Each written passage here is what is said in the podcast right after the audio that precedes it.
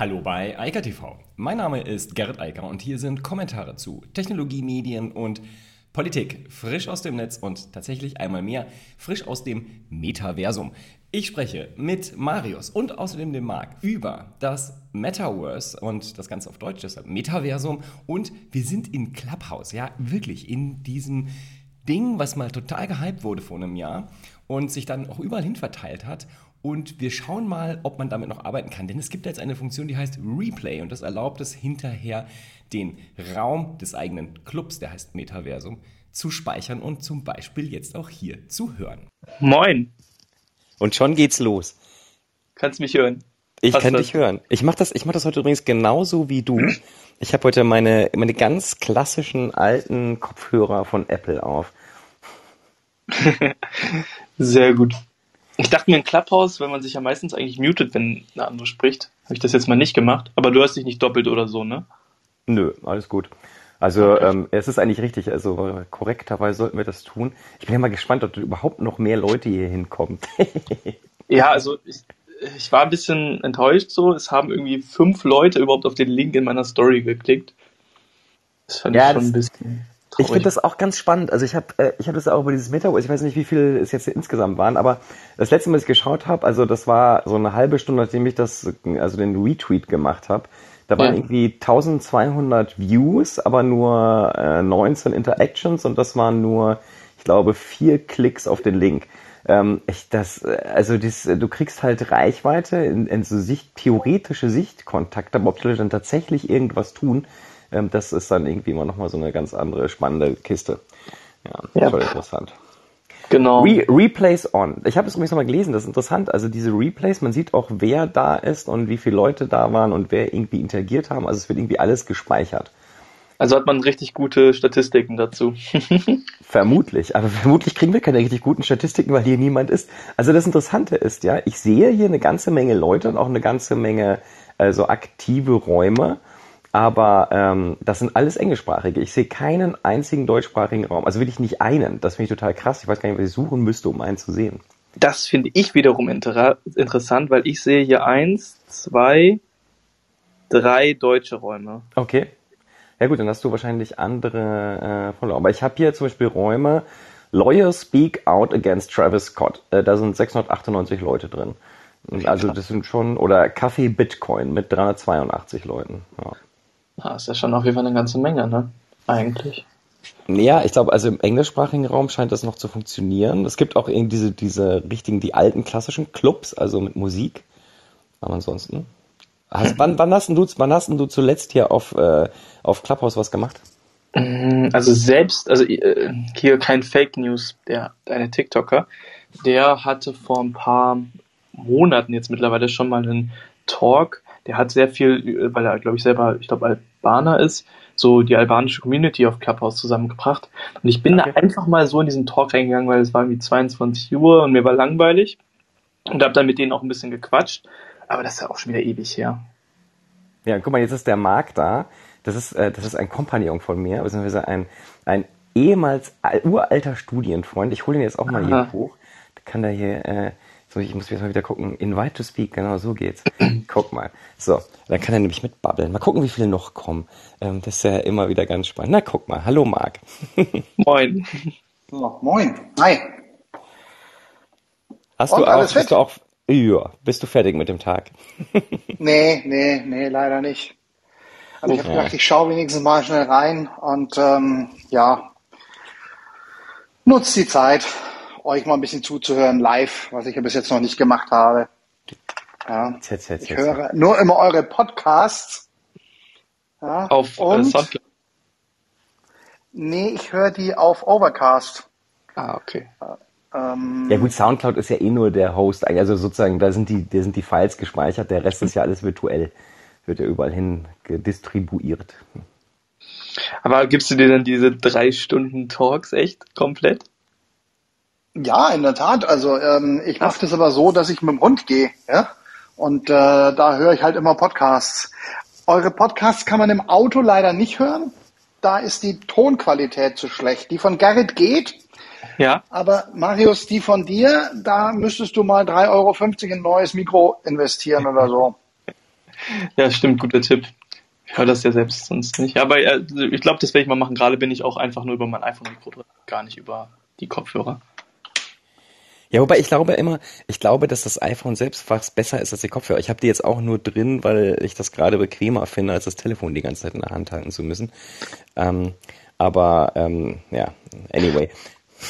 Ja, das, das stimmt aber. Also ich habe letztens mal einen TikTok gemacht, wo ich einfach wirklich frontal in mein iPhone reingesprochen habe.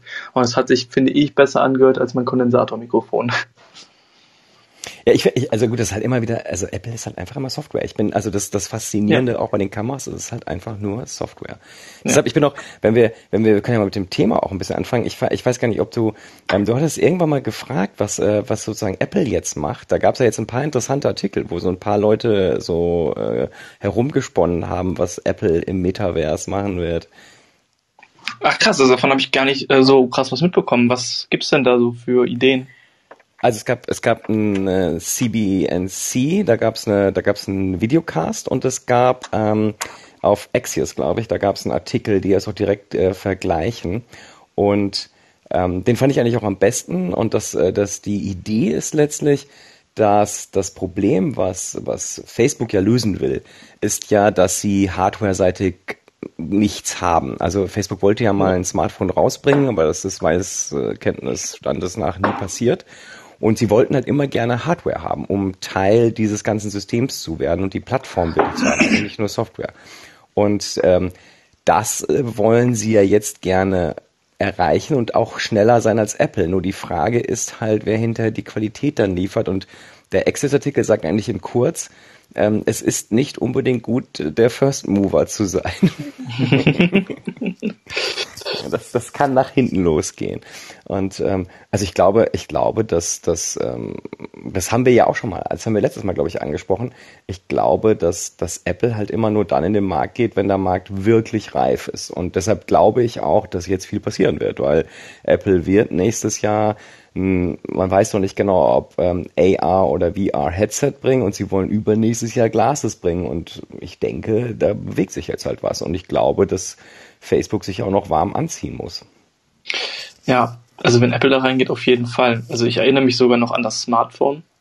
Da war, als war ich noch, keine Ahnung, irgendwie in der neunten Klasse oder so, als das rauskam. Damals habe ich mir auch schon gedacht, dass das kann ja nicht funktionieren, weil niemand möchte einen Smartphone von einer Datenkrake, was damals ja auch sehr groß war, haben. Ich frage mich, wie das Facebook noch nachhängt, aber da hast du auf jeden Fall recht. Die Qualität wird es am Ende entscheiden. Und da wissen wir, dass Apple das gut machen kann. Was mir auch gerade einfällt, ähm, diese Sache mit den 120 Hertz Displays. Da hat Apple ja auch sehr lange gewartet. Also bei Android-Smartphones gibt es das teilweise schon für 300 Euro. Und die haben das jetzt erst dieses Jahr in das iPhone 13 Pro und in die MacBooks reingebracht. Was mich gewundert hat, dass sie beides gemacht haben, weil das hat selbst das Pro-Display für 5000 Euro nicht. Also daran sieht man das auf jeden Fall. Aber gut, das war ja auch, äh, du hast es ja schön, du hast ja ein schönes Video dazu gemacht. Ich, ich sehe das übrigens genauso wie du. Also das sind so Dinge, die braucht man vielleicht, wenn man ein Hardcore-Gamer ist, aber ich weiß nicht mal, ob es dann wirklich, wirklich relevant ist oder ob es dann nicht eher auf die Tastatur oder ähnliches ankommt. Aber ich glaube, es ist so eine extreme Nische, ob man das braucht oder nicht. Und ich glaube, es ist eher eine Frage, ob die Qualität, also ich glaube, die Qualität, die erforderlich ist, um ähm, ein wie auch immer definiertes Metaverse zu bauen, ist eine andere Qualitätsfrage als wie ist die Auflösung äh, des Headsets oder wie ist äh, die Audioqualität, sondern ich glaube, ähm, es ist eine Frage, wie usable ist das Ding? Also wie kann ich damit umgehen und kann ich das überhaupt verstehen und klappt das, ja oder nein? Das ist, glaube ich, die entscheidende Frage am Ende des Tages und nicht ähm, irgendwelche Hardware-Leistungsdaten, ähm, die dann im täglichen, in der täglichen Anwendung eigentlich niemand ja, ich glaube, dieser Usability-Gedanke, der ist halt mega wichtig. Also, dass es halt auch mega intuitiv ist und halt auch leicht zu bedienen ist. Mir fällt da gerade so was ein. Ich habe vorhin ähm, den Cloud Gaming Dienst von Microsoft mal ausprobiert. Der geht über Xbox. Und das hat bei mir, ich habe dann ein Rennspiel gespielt und hatte meinen Controller und habe über meinen Mac quasi über die Server von Microsoft dann dieses Rennspiel gespielt. Und da hatte ich das Problem, dass ähm, ich eine Eingabe gemacht habe, zum Beispiel nach rechts gelenkt hat und der erst so eine halbe, na gut, nicht eine halbe Sekunde, aber gefühlt eine Sekunde später erst dann nach rechts gelenkt hat ähm, weswegen das Spiel quasi unspielbar war. Und da habe ich mir auch gedacht, hey, wenn wir so eine einfachen Probleme nicht geregelt bekommen, dann können wir diese ganze Sache mit Metaverse vergessen, weil ich denke, so eine Cloud-Gaming-Infrastruktur wird dafür auf jeden Fall nötig sein. Alleine schon, weil die Rechenleistung für sowas wie eine AR-Brille oder so, klar kann die in der Brille sein, aber darüber haben wir auch schon mal gesprochen, die Brille darf nicht zu dick werden. Deswegen könnte ich mir vorstellen, dass viel da auch in die Cloud ausgelagert wird. Ich meine, das, der Witz ist ja, wir, wir sind ja hier gerade witzigerweise alle Brillenträger und ähm, genau. ich glaube, äh, wir, wir alle wissen, dass äh, das Gewicht einer Brille ein sehr entscheidender Verkaufsfaktor ist.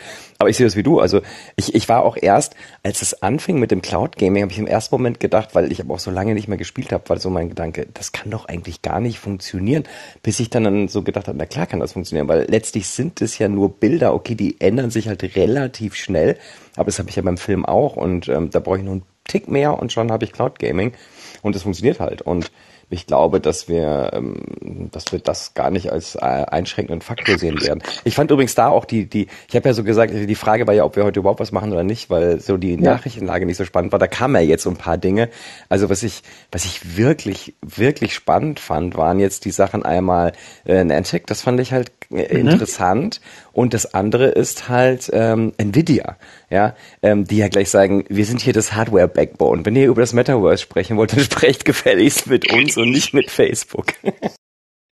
Ja, aber es stimmt ja auch. Ich meine, sie haben die Grafikkarten, die sind gerade dabei, ARM zu übernehmen. Wenn sie ARM haben, dann haben sie halt auch auf Prozessorseite das, die, das technische Know-how an Bord und dann haben sie wirklich alles das stimmt. Ja, ich, ich, ich, ich war auch, ich, ich fand, ich fand nur, die, die, ich fand einfach, wie sie es kommuniziert haben, fand ich einfach so geil. Einfach sozusagen, wir machen uns jetzt erstmal lustig über diesen, diesen ganzen Hype, der da gerade läuft. Und das, was ja momentan läuft, ist ja letztlich auch ein Hype. Ist, Auf jeden Fall. Ich, ich glaube, dass der Trend dahinter sichtbar ist und der läuft ja seit Jahrzehnten mittlerweile. Insofern, da bin ich ganz entspannt. Aber das, was jetzt passiert und was Facebook da losgetreten hat, ist halt erstmal ein Hype. Und ähm, ich fand die, die, Bremse, die die da reingelegt haben, einfach so großartig und auch die Art wie, und ich gesagt, so, wow, cool. Also ich meine, die hatten offensichtlich auch Bock und Spaß in der Marke.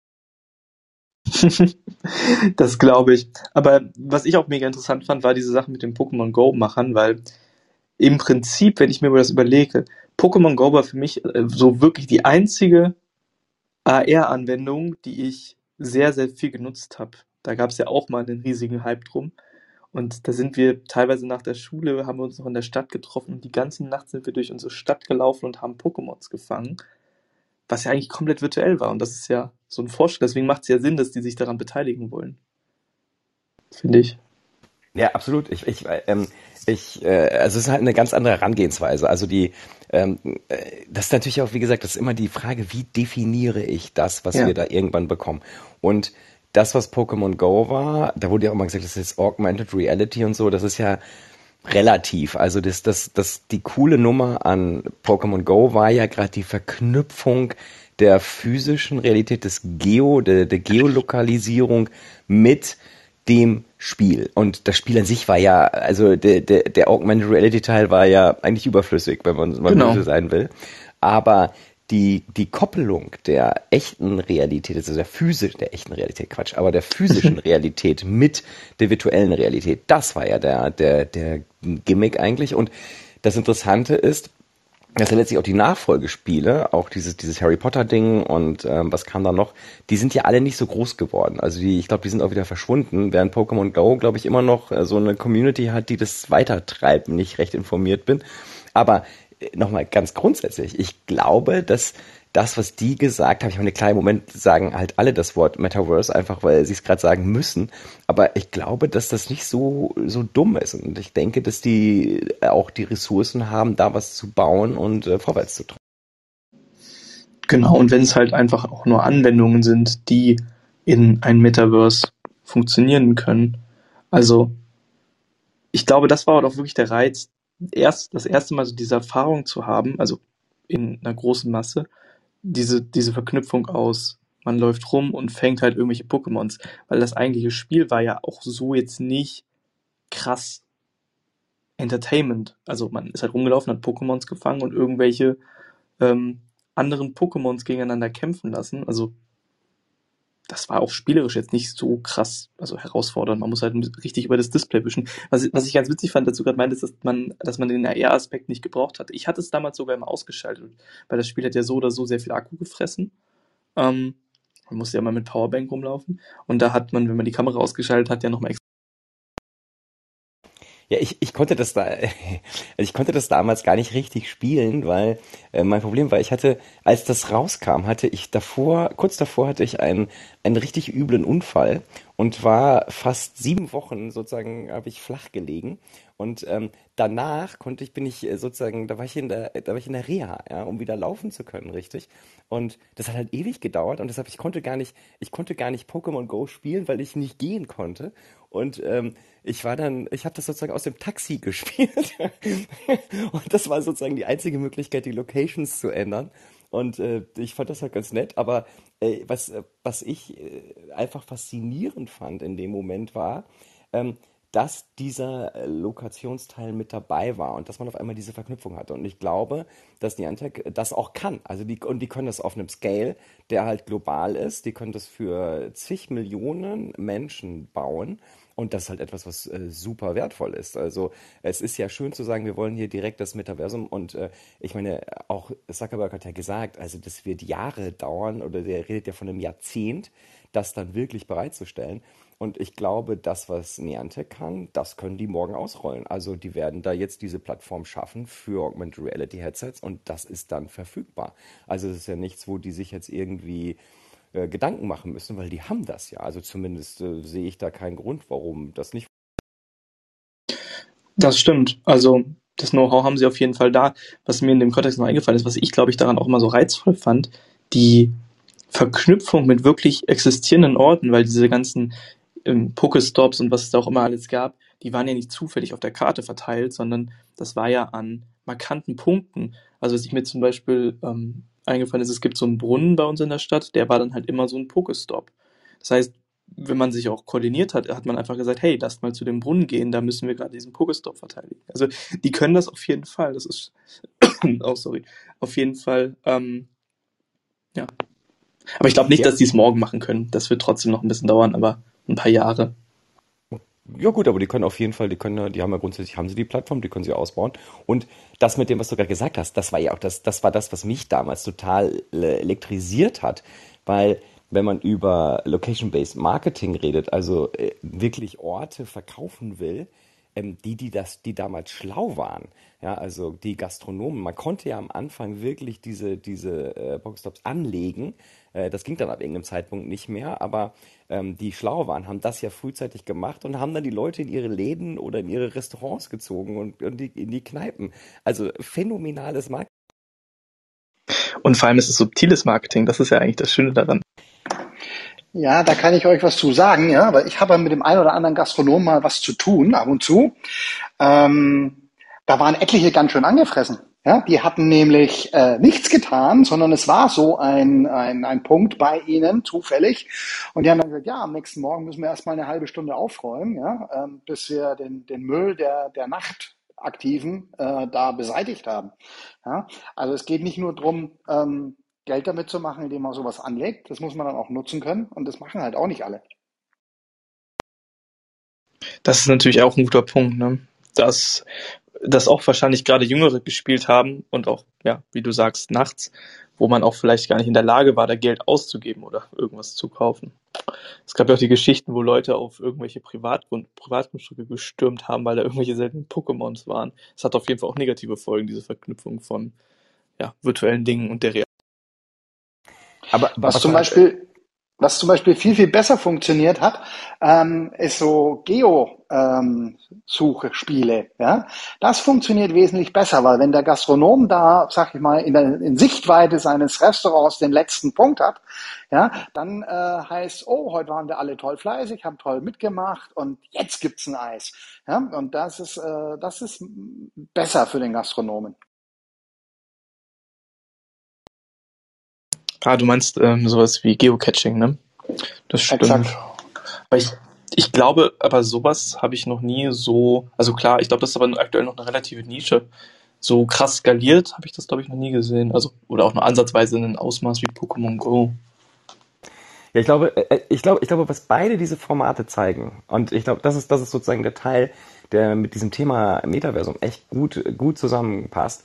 Es zeigt perfekt, dass diese Anwendung, also eine Verknüpfung von physischen Aspekten und sei es halt in Anführungsstrichen nur das, diese Geolokation und der Virtualität und sei es auch in diesem Fall nur eines einfachen Wischens, äh, wenn man dort spielt bei Pokémon Go, ähm, oder halt beim Geocaching, dass man halt dann äh, irgendeinen einen Schatz findet und da drin ist halt irgendwas, was man entweder rausnehmen kann oder was dazulegen kann und so weiter. Also ein, ein, ein, äh, ein anderer Kompagnon oder guter Freund, äh, der, der Jo, äh, der ist ein, also ein mega äh, Geocaching-Fan. Ähm, der macht das auch gerne mit seinen Kindern, weil das macht halt äh, super viel Spaß und verknüpft halt sozusagen die, die Dinge, die er äh, spannend findet, miteinander. Nämlich auf der einen Seite dieses ganze Mapping-Internet-Thema und auf der anderen Seite dann, dass wir, wir bewegen uns draußen. Und ich glaube, beide Sachen zeigen, dass da echt ein Riesenpotenzial drin ist, wenn man physische und virtuelle Realität. Das stimmt, das sehe ich auch so. Also könnte man das so ein bisschen als Proof of Concept für so einen AR-Metaverse-Ansatz eigentlich bezeichnen. Ja, definitiv. Genau das ist es. Also ich glaube auch, ähm, äh, es hat das auch wirklich in einem, also gerade Pokémon Go, also bei Geocaching ist glaube ich auch, wenn man da in diese Welt einsteigt, das sind sehr, sehr viele Menschen, die das machen. Und Pokémon Go hat einfach gezeigt, dass man das wirklich global mit einem also wirklich Riesenscale äh, durchziehen kann. Gut, ich denke, es muss auch immer der Punkt sein, dass du, ähm, wie ich sagte, der Jo will halt irgendwas verknüpfen, aber die meisten äh, Geocacher da draußen, die haben das Problem, die müssen ihre Kinder bewegen. Ja, und das macht halt einfach dann auch noch den Kindern Spaß. Und von daher ist das natürlich eine sinnvolle Sache. Ich habe mal vor ah, das ist auch schon wieder ein paar Jahre her, ein Buch gelesen. Weiß leider den Titel nicht mehr. Da ging es auch um Augmented Reality Werbung. Da ist einer durch ein Einkaufszentrum gelaufen und bei einem Fischrestaurant kam dann der weiße Hai virtuell rausgeschwommen. Ja, und er hat dann gesagt, so, okay, dich, dich äh, trickse ich mal und hat dann so getan, als würde er in das Restaurant gehen und ist dann im letzten Augenblick abgebogen und dann war der weiße Hai sehr enttäuscht sozusagen. Und da stand eben in dem Buch, dass er, äh, wenn er jetzt ein paar Wochen später noch reingeht in das Restaurant, dass ihn sozusagen diese Gesichtssoftware nochmal erkennen würde und der weiße Hai würde es dann trotzdem als Erfolg buchen. Das fand ich, äh, habe ich so vor sechs, acht Jahren, glaube ich, gelesen, schon damals relativ spannenden Ansatz.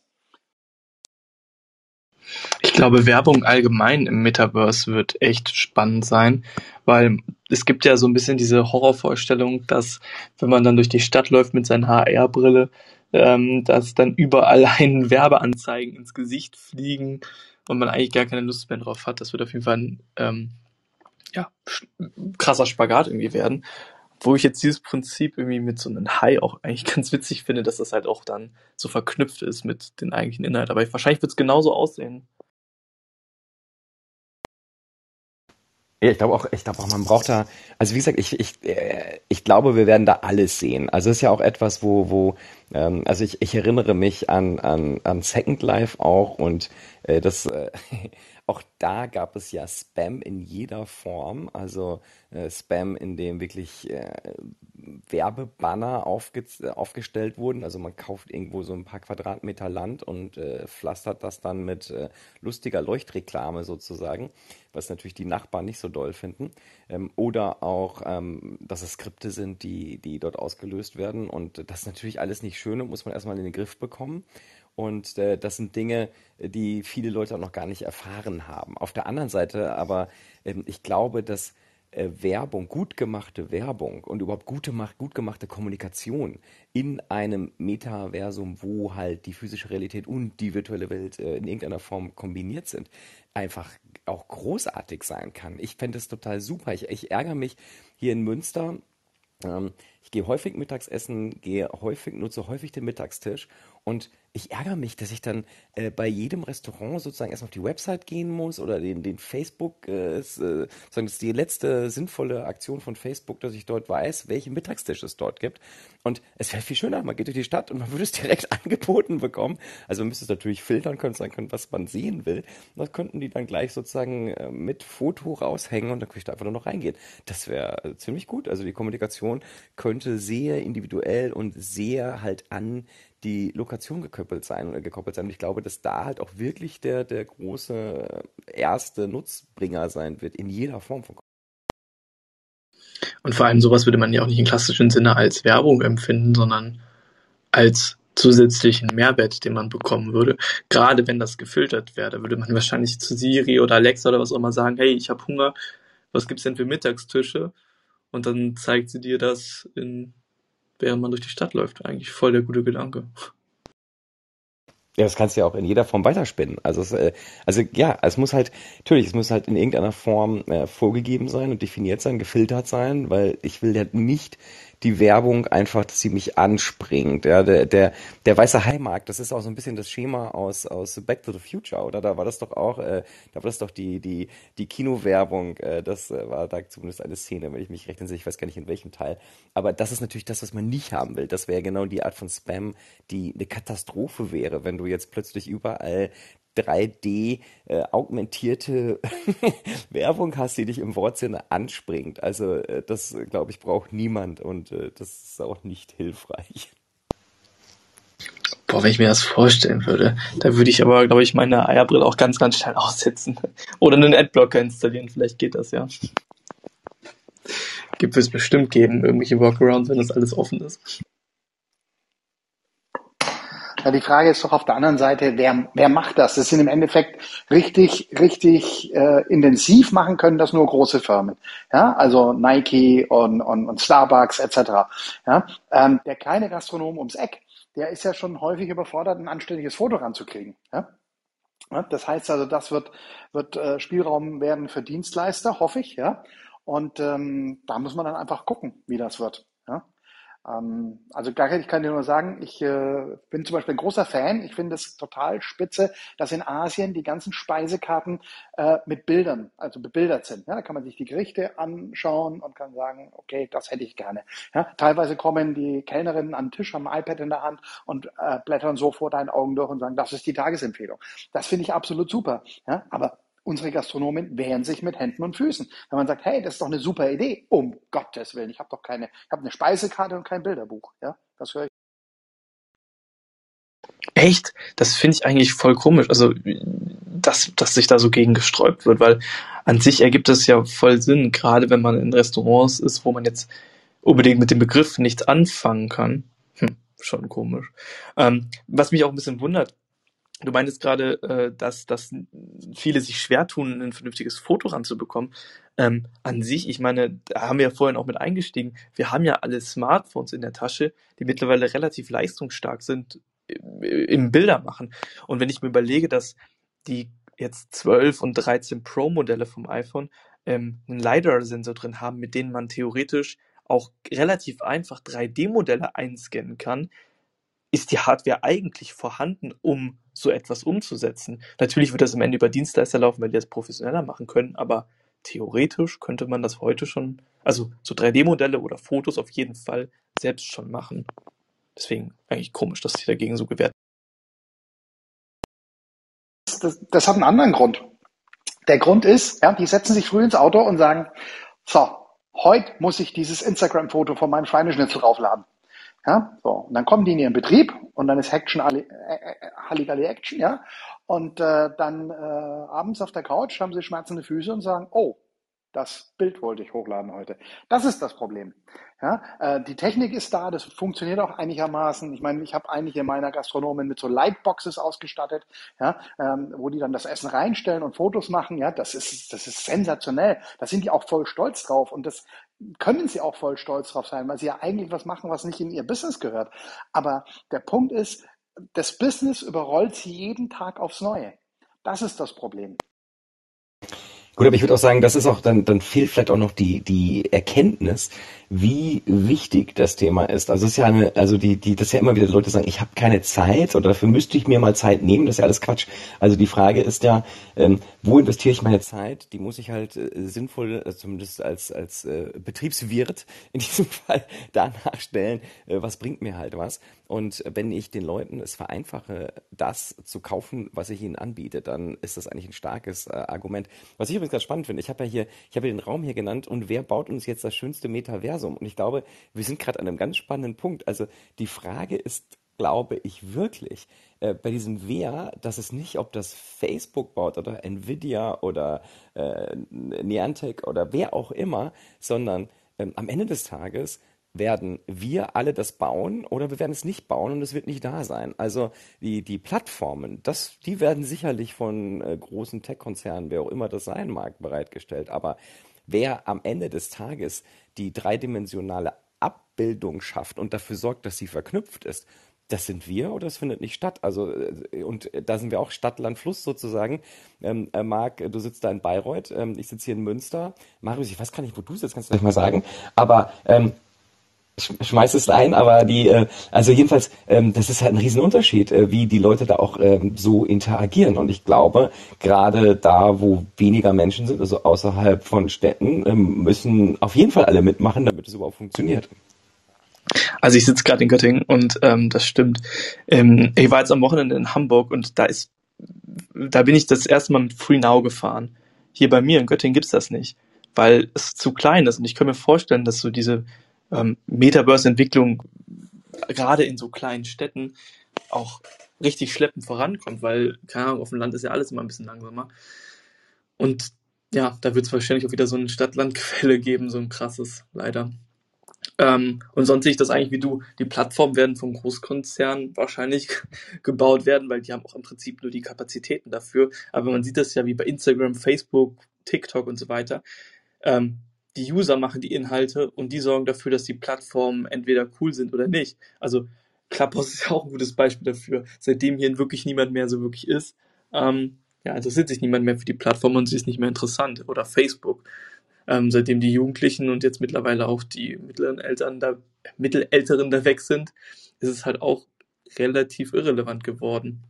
Und jetzt ist halt TikTok das coole Ding, wo alle Content für produzieren wollen und ja, mal gucken, wie das im Metaverse wird. Was ich auch spannend finde, wird es verschiedene nebeneinander geben oder wird es vielleicht doch so einen Zusammenschluss geben? Hm. Gut, das ist ja, das ist ja, wie gesagt, das ist ja die Definitionsfrage. Also wenn du sagst, das Metaversum ist ein, es gibt ein, also the Metaverse, Metaverse, Entschuldigung, sage ich auch schon Meta, äh, the Metaverse, das ist sozusagen eins, was alle virtuellen Welten und die Realität und das Internet und so weiter zusammenschließt, da wäre es halt tatsächlich Singular, ein einziges. Ähm, das äh, wäre ja letztlich auch das Optimum, weil du sonst alles ja doppelt machen müsstest. Du müsstest auch den Content in irgendeiner Form doppelt machen und über den verteilen, so wie wir es heute schon in den sozialen Netzwerken machen. Das ist ja schlimm genug. Das brauchen wir nicht morgen auch nochmal dann in 3D, was dann noch höhere Produktionskosten vermutlich hat. Und ähm, insofern, ja, theoretisch wäre es eins, äh, das wäre sozusagen interoperabel und würde funktionieren, aber das werden wir halt sehen, ob das geht.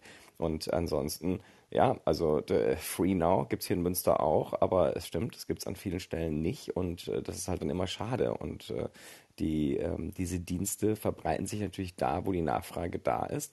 Und ich merke ja gerade auch wieder, ich finde, ich bin gerade total angefixt hier von dieser, dieser äh, Clubhouse-Situation. Ich finde es einfach total angenehm gerade. Äh, ohne Video geht es einfach total entspannt. Ich weiß nicht, wie, wie ihr das gerade seht, aber ähm, es ist nicht unbedingt sinnvoll, dass man immer äh, Live-Video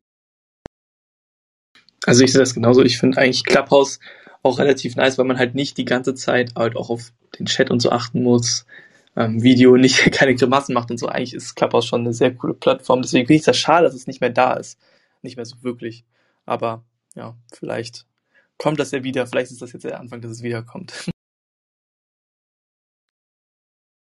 Also, glaube ich nicht. Ich glaube, dass Clubhouse tot ist. Und wenn man mal guckt, Gerrit, du hast damals gesagt, das kommt jetzt überall rein, in, in LinkedIn, in Facebook und so weiter und so weiter.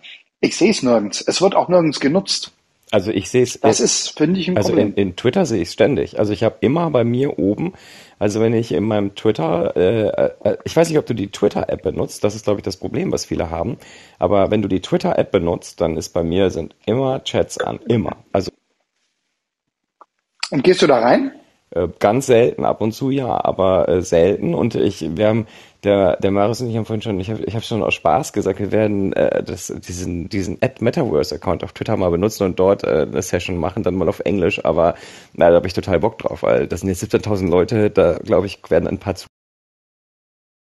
Aber ich glaube, das ist nämlich genau das Problem. Ich glaube, es werden halt nur ein paar zuhören, weil ich glaube, das ganze Problem an diesem Clubhouse-Feature ist, dass man sich dafür wirklich Zeit nehmen muss, um zuzuhören. Also einen Podcast kann man immer pausieren, den kann man in doppelter Geschwindigkeit anhören. Ähm, auch, aber so ein Clubhouse ist immer so ein bisschen schwierig. Also ich zum Beispiel gehe auch bei Twitter oder so eigentlich nie in so eine Talks rein. Gut, ich meine, das, das, das Thema Live äh, war halt, Clubhouse kam ja genau zur rechten Zeit damals und ähm, äh, war sozusagen die, die Lösung für die, die Corona-Anfangsprobleme und deshalb war das, glaube ich, sozusagen der, der Hype, der da entstanden ist, äh, der lag daran. Und ich glaube weiterhin, dass Live eine super, super spannende Sache ist, weil ob man jetzt auf TikTok guckt oder auf Instagram, auf äh, YouTube, Twitch, äh, Live ist einfach ein mega spannendes Thema. Und das ist ja auch sozusagen der, der, der Zirkelschluss, wenn wir dann das, das Thema äh, Metaverse anschauen. Ähm, die, die Totalkombination ist natürlich super anstrengend. Also wenn du live irgendwem folgst, hast du den Vorteil, dass du daran teilnehmen kannst. Jetzt heute zum Beispiel ja äh, sehr schön, dass Marc hier auch mitreden kann. Auf TikTok ginge das ja nicht, weil es einfach nur zwei Slots gibt und das war's dann. Äh, zumindest noch ist es ja so. Ähm, und äh, das ist halt etwas, was viele Leute schätzen und ja auch viele Leute kennen. Das Interessante ist ja, ich glaube, dass dieses Asynchrone, was wir am Internet schätzen, für viele Menschen immer noch ein Problem ist und deshalb zum Beispiel sowas wie lineares Programmfernsehen ja immer noch funktioniert, zumindest bei den Menschen, die halt 60 und älter sind und sich dann halt Gott vor Wieso? Ich gehe auf die 60 zu. und ich habe tatsächlich überlegt, ob ich mir Gottschalk anschaue. Oha, uff. Nein, aber ich glaube, das ist wirklich so, dass ähm, viele halt auch im Internet im Zweifel vom Angebot überfordert sind. Also gerade bei Diensten, wo man jetzt nicht direkt bespielt wird wie bei TikTok, sondern eher so bei YouTube. Ich kenne das ja selber. Wenn ich mir irgendwas zu essen mache und dann auf YouTube gehe, suche ich erstmal fünf bis zehn Minuten irgendein cooles Video, was ich mir angucken möchte. Ähm, auch weil ich mich halt nicht entscheiden kann. Na gut, vielleicht jetzt nicht zehn Minuten, eher fünf, aber da geht schon immer ein bisschen Zeit drauf. Ja, sozusagen Geht mir Problem. exakt genauso.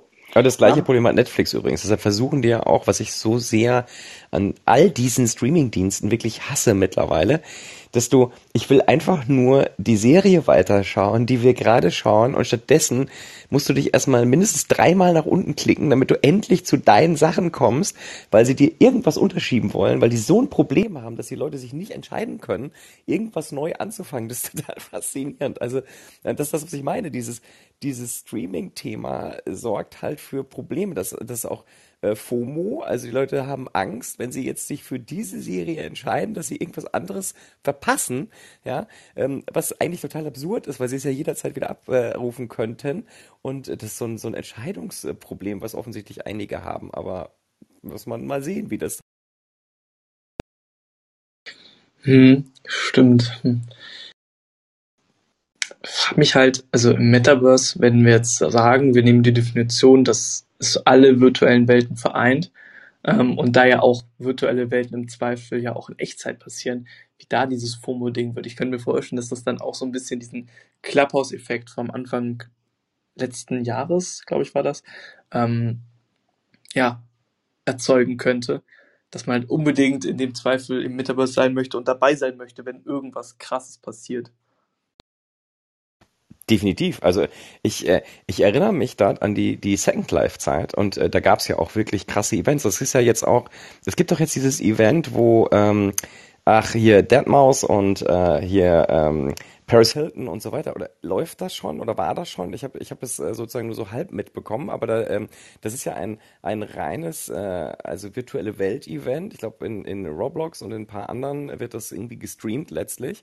Und ähm, die, die Situation ist da ja, das hype dann total, weil die Leute es unbedingt live erfahren wollen, weil das halt irgendwelche Stars sind, die ihnen halt wichtig sind. Gut, Deadmaus natürlich wirklich gute Musik, muss man ja auch zugeben, aber ähm, äh, Hilton möchte ich jetzt nicht angucken, aber das, das ist halt etwas, was, äh, was äh, Leute halt anzieht, die halt Promis sehen wollen. Das ist das gleiche wie, wie Influencer halt auf gewissen Kanälen, die dann einfach dafür sorgen, dass Leute das unbedingt jetzt ausprobieren, machen und dann zu einer gewissen Zeit auch dahin gehen. Ich meine, wir haben ja heute auch die Idee, das jetzt zu machen und äh, das überhaupt zu bewerben, war zwei Stunden vorher und das funktioniert halt außerhalb von Corona nicht mehr so gut, wenn die Leute nicht Tage der Zeit haben, sich dafür. Ja, was eigentlich schade ist. Aber ähm, vielleicht kann man den Livestream ja rausziehen und dann können sich das Leute anziehen. Ähm, Ich finde das aber auch krass. Diese, also eigentlich so diese Idee, hätte man das mal vor ein paar Jahren gesagt, hey, wir machen Konzerte in ein Spiel. Hätte ich gesagt, Leute, ihr seid doch verrückt. Das guckt sich doch niemand an. Wer macht das denn? Aber eigentlich macht das ja voll Sinn, auch gerade in der Corona-Zeit. Da gab es ja auch in Fortnite ähm, ein paar Events. Ich das, ich finde das eigentlich echt beeindruckend, was für ein Hype das auslöst. Wie gesagt, es gab, also es gab es in Second Life auch schon, das heißt ja schon 15 Jahre her. Und ähm, davor gab es das ja auch ohne das Internet. Also wenn du halt Leute hast, äh, die Leute hervor, andere Leute hervorlocken, aus dem Haus herauszerren, dann funktioniert das halt immer und ich glaube, das wird auch morgen so sein. Das wird in einem äh, Metaversum genauso funktionieren, wie das ähm, halt jetzt in anderen Medien stattfindet. Und das ist ja nichts anderes. Also Roblox ist einfach nur ein Medium. Es ist nichts anderes als ein zusätzliches dreidimensionales Medium auf einem 2D-Screen noch, aber ähm, das funktioniert halt, sobald Leute da sind und da etwas machen und irgendwas anbieten, was andere anlockt. Decentraland das gleiche Spiel, dann findet das nur auf der Blockchain statt, aber es geht im Prinzip immer wieder um das Gleiche. Du musst irgendwas anbieten, was die Leute A, ähm, noch am besten noch handeln und daran sozusagen finanziell partizipieren können. Und dann brauchst du halt Gründe, warum Leute Medien nutzen wollen. Und selbst ein Gottschalk, Gottschalk hatte dann mega hohe Einschaltquoten, wenn ich das richtig gelesen habe. Und haben sehr, sehr viele Menschen geschaut und äh, auch durchgängig geschaut, äh, sogar in die jüngeren Zielgruppen rein. Also äh, wenn du etwas hast, was die Leute hypt, dann äh, schalten sie halt ein, also investieren Zeit und das wird an allen Stellen genauso sein. Und ich glaube, wenn das sehr immersiv ist, äh, also so wie Spiele halt sind und du es dann noch wirklich 3D mitnehmen kannst, dann sind die Argumente, das zu machen, ja nur noch viel höher. Ja? Und ich glaube, dass das ziehen wird und dass das halt auch die Leute interessiert. Und hier noch ganz kurz, ähm, das hier wird ja, ich hoffe, also ich, ich, weiß nicht, ob ihr das aussehen könnt, aber da oben steht ja Replace On. Also es ist ja die neue Funktion, die es seit gestern oder seit heute, ich weiß nicht, ob es seit gestern wirklich schon gibt, hier in Clubhouse. Ich hoffe, dass das, was wir hier gerade aufnehmen, tatsächlich jetzt alles brav gespeichert wird. Also so wie vorher ja auch, aber dass man es jetzt auch abrufen kann, das werden wir dann äh, später wissen. Hoffen wir es.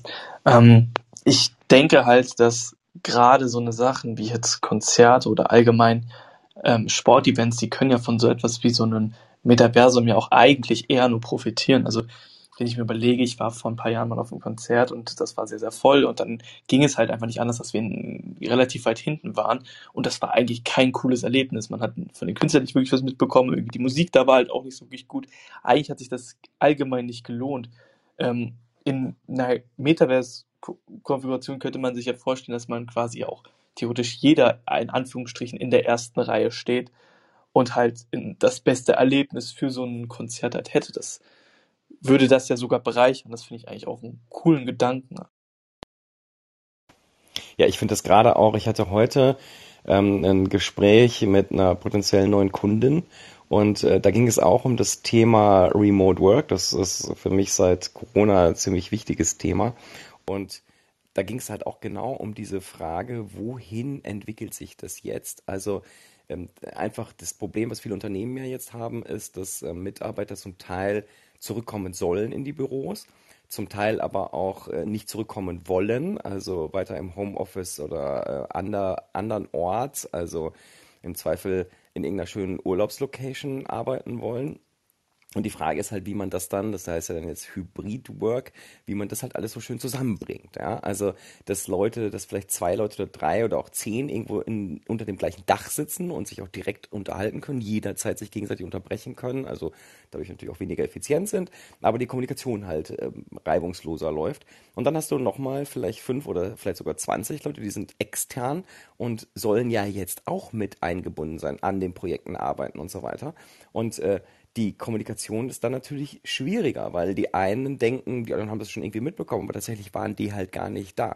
Und ich glaube, dass äh, Technologien, äh, die halt genau diesen Schritt hinbekommen, die Virtualität, also die Virtualität und also die Leute, die remote arbeiten und die physische Realität, also die, die wirklich im Büro sitzen, zusammenzubringen, enorm befördern wird, weil das das Problem letztlich löst, wenn die Leute wenn sie wollen, eh da sein können. Ich glaube, das hatte dich ja auch so angefixt mit diesen, diesen Avataren, ob das jetzt also in den, in den Promo-Videos, ob das jetzt die Tischtennis spielenden Leute oder was auch immer da waren. Und ich glaube, dass es da ganz konkrete Anwendungsbereiche und zwar explizit im Business-Bereich gibt, weil Leute halt jetzt sagen, ich will aus ganz unterschiedlichen Gründen nicht mehr ins Büro. Sei das gesundheitlich, Corona-bedingt, sei das kinderbedingt, sei das aus anderen persönlichen Gründen, dass sie sagen, ich kann viel produktiver und besser von zu Hause arbeiten oder von dem Café um die Ecke oder hm, aus dem schönen Bergdorf am See oder naja, ich glaube, du musst da an, ähm, an musst es differenziert sehen. Also A, heute war im Spiegel, glaube ich, ein Artikel über ähm, Homeoffice ist nicht so toll. Ja, die Leute sind schlecht ausgestattet, äh, die sozialen Kontakte fehlen. Das ist mal, mal Teil eins. Dann hast du dann, glaube ich, ganz klare Altersunterschiede. Ja? Also Menschen wie ich, ja, ich greife heute noch gerne zum Telefonhörer und rufe irgendjemand an. Ja? Das magst du, Gerrit, schon gar nicht mehr gerne. Ja, und Marius, ich weiß nicht, ob du das überhaupt äh, weißt, wie man so ein Telefon bedient. Ja, aber generell, ähm, es sind unterschiedliche Anforderungen an die Leute. Ja, ich unterhalte mich auch gerne mal auf dem Flur mit irgendjemandem, ja, und denk so, hm, na, da kommt man ja, kriegt man auch Informationen. Gerrit, bei euch wird es wahrscheinlich im, im Slack-Chat sein, ja, wo die Informationen sind. Aber ich glaube, dass das ganz schwer daran hängt, welche Leute ihr, wir da haben. Ja, das wird sich, sag ich mal, reinwachsen. Also die, die, die heutige Generation, ja, die jetzt auf die Welt kommt und mit dem Metaversum dann aufwächst, die wird da ganz anders mit umgehen als Leute wie ich, die sagen, ja, ich bin technikaffin, ich will da unbedingt dabei sein, auch vorne dran sein, aber ich werde es trotzdem anders nutzen wie. Ähm, ehrlich gesagt, ich glaube, ich, ich finde, beide Sachen sind halt wichtig. Ähm, ich finde, man sollte halt Leute nicht dazu zwingen, die ganze Zeit im Büro zu sein. Es kommt natürlich immer natürlich auf den Job an, ne, ganz klar. Aber ähm, ich sehe das zum Beispiel bei, also bei der Arbeit, die ich jetzt in der Uni hatte oder auch bei Freunden von mir, die jetzt in anderen Unternehmen arbeiten, die sagen sich häufig, hey, wieso soll ich für diese Aufgabe überhaupt ins Büro kommen? Wenn ich selbst zu Hause irgendwas ausarbeiten will, dann brauche ich nicht im Büro zu sein. Aber genauso gut gibt es halt Aufgaben, da sollte man natürlich da sein und da ist die direkte Kommunikation ja schon eigentlich immer vielleicht einfacher als zu schreiben oder so. Aber zum Beispiel telefonieren mache ich eigentlich auch ganz gerne, weil es ja in der Regel schneller geht, als sich über Nachrichten auszutauschen.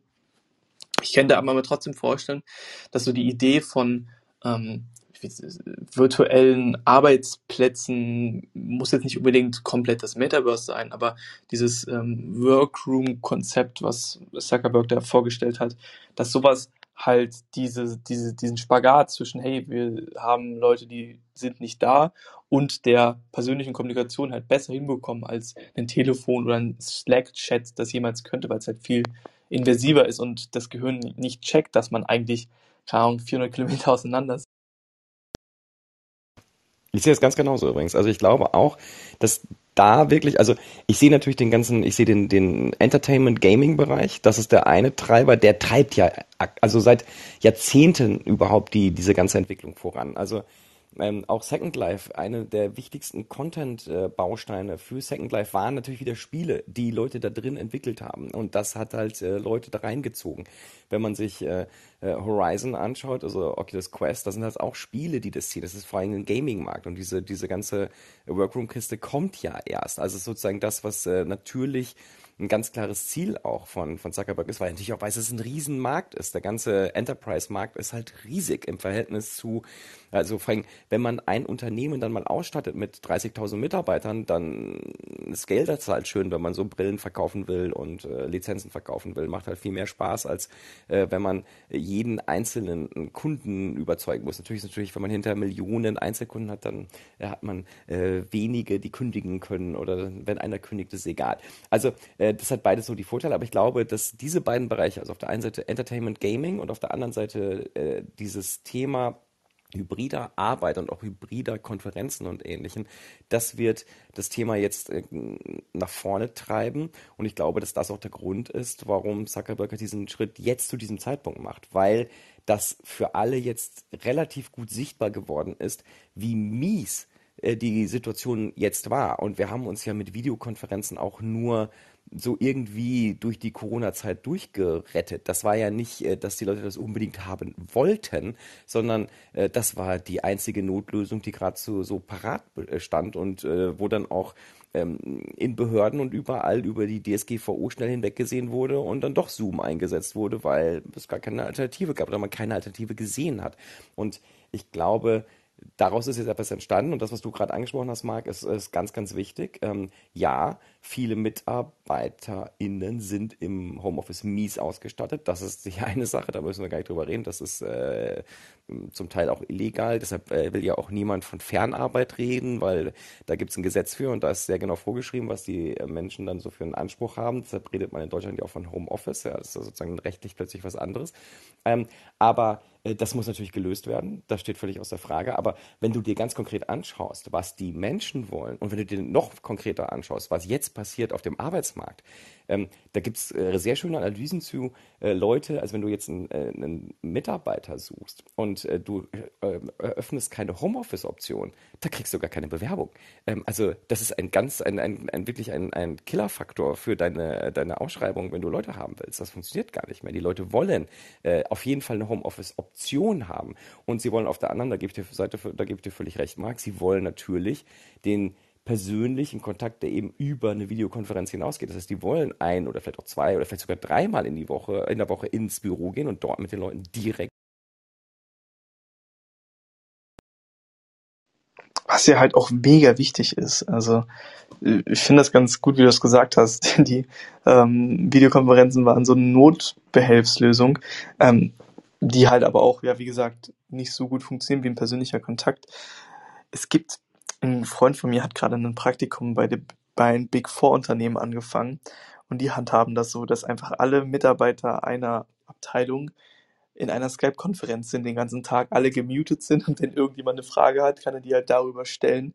Ich weiß halt auch nicht, ob das so die optimale Lösung ist für das Problem ähm, Hybrid-Arbeiten, Homeoffice, weil die halt auch theoretisch kommen und gehen können, wann sie wollen, so wie ich das verstanden habe. Also ich denke, sind im Moment sind viele halbgare äh, Lösungen da auch am Markt. Also ähm, äh, klar, man kann das machen. Es gibt äh, also, dass man tatsächlich ein was auch immer für einen Videokanal halt ständig offen hält. Das das gibt es äh, sozusagen so die die äh, Küche ähm, dann halt virtuell. Aber äh, also was man auf jeden Fall braucht, ist halt auf jeden Fall ein entsprechender Kanal, der halt auch äh, entspannt ist, also wo es nicht um Projekte geht. Äh, das, das brauchen also einen Messaging-Dienst, das ist so die absolute Grundlage, ein guter Messenger und äh, die entsprechenden auch ähm, halt eben inoffiziellen Kanäle, die da, da von allen auch benutzt werden können und wo man sich halt treffen und austauschen kann, also so wie in der Kaffeeküche. Und daneben muss man sich aber auch über andere Sachen Gedanken machen.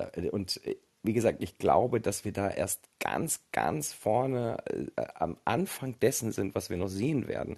Ähm, äh, was ich ganz, also wirklich faszinierend fand, das innovativste Unternehmen meiner Meinung nach in den letzten zwei Jahren, das war nicht Zoom oder Google oder Facebook oder sonst wer, die sich alle so New, New Work auf die Fahnen schreiben und sagen, wir sind hier die ganz tollen, sondern es war Microsoft. Also so ähm, totlangweilig, aber wenn man sich einfach mal anschaut, wie sich und den gehörte ja Skype, also hatten sie ja vor ein paar Jahren gekauft, aber wie die in kürzester Zeit dieses Teams-Ding um drei Millionen Funktionen äh, erweitert haben. Also äh, aus einem, also einem Messaging-Dienst, dann eine Videokonferenzlösung draufgesattelt haben, aber dann auch Kanban-Boards und alles da reingesogen haben und das Ganze innerhalb von wirklich wenigen Monaten, also mit einem echt krassen Release-Ablauf. Äh, äh, also da habe ich gesagt so, wow, okay, also offensichtlich kann Microsoft doch noch was und äh, will das mitspielen. Und jetzt haben sie ja auch da ganz klar gekontert und dann gesagt, hier, ähm, Metaverse, äh, äh, liebe Leute, äh, wir wollen hier Mesh, äh, wir wollen äh, Teams letztlich ersetzen durch eine virtualisierte Situation und wir machen das jetzt schon und ziehen Avatare mit in die Teams-Konferenzen rein, um das schon mal zu verbinden.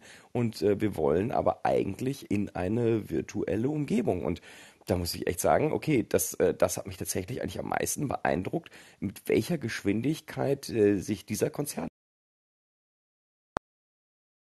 Das stimmt, also habe ich gar nicht drüber nachgedacht, aber Teams ist echt krass gewachsen in der letzten Zeit. Könnte man ja auch sagen, wie lange wird es denn dauern, bis Microsoft das hinbekommt? Vielleicht sind die ja sogar die Ersten. ähm, weil die ja auch eigentlich den riesigen Vorteil haben im Verhältnis jetzt zu Facebook. Die sind ja schon in den Businessen drin. Also es gibt ja sau viele Unternehmen, die basieren auf komplett auf Teams ähm, als Hauptkommunikationsmedium und mit den Microsoft-Produkten, die werden eh so gut wie überall eingesetzt, also Office und so weiter. Und die haben eine sensationell gute Brille. Ich hatte die mal auf in München, im Microsoft Hauptquartier. Diese, diese Mixed Reality Brille. Das ist, ist ziemlich großes Kino. Ja? Wobei, ähm, also ich kann mir auch noch nicht vorstellen, so ein Ding aufzuhaben und dann damit zu arbeiten. Da müssen die noch deutlich leichter werden. Aber was die da mit ihrer Brille haben, das ist schon mal, wie gesagt, großes Kino. Die ähm, HoloLens ist wirklich ein krasses Teil. Was für eine Anwendung hast du damals darauf äh, gesehen? Ich habe leider nur ein Spiel gesehen. Ja, irgendwelche Roboter kamen durch die Wand und äh, dann gab es noch eine Erde, die man, also die, die Weltkugel, die man sich praktisch so groß und klein ziehen konnte, drumherum gehen konnte. Ja, und dann gab es noch eine, eine ähm, so ein Skelett, Skelett, das man praktisch äh, angucken, aufteilen konnte. Das war alles ziemlich cool. Ja, aber ähm, da sieht man erst, was es da noch alles geben wird. Und ich glaube, das, das macht auch richtig Spaß. Das macht viel mehr Spaß, äh, an sowas zu lernen, als äh, vor einem trockenen Buch zu sitzen. Das auf jeden Fall. Und über die Bildung, äh, Bildung ist für so AR-Anwendungen ja mega gut. Also, wenn ich mir überlege, man könnte, keine Ahnung, den Prozessor äh, ganz, ganz groß in den, wird in den Raum reinziehen und jeder kann sich den von allen Seiten angucken das glaube ich kann schon sehr, sehr, sehr cool sein. Ähm, ja, also, oder halt auch in der Medizin, ich glaube, da hatten wir letztes Mal auch drüber gesprochen, so Anatomie-Sachen und so. Oder hattest du auch gerade gesagt, die Skelettsachen? Gerrit, wie heißt denn das Buch von dem Neil Stevenson, wo dieses Buch geschrieben wird? Für das, für das Diamond Age. Ähm, das weiß ich, ich übrigens, äh, Marius hat sich, äh, du wolltest jetzt äh, hier mit Snow Crash anfangen, da ist mir nur eins sagen, das wollte ich dir noch sagen, eigentlich ist Snow Crash ein ganz fieser Einstieg in die Neil Stevenson Welt, weil Snow Crash halt echt abgefahren ist.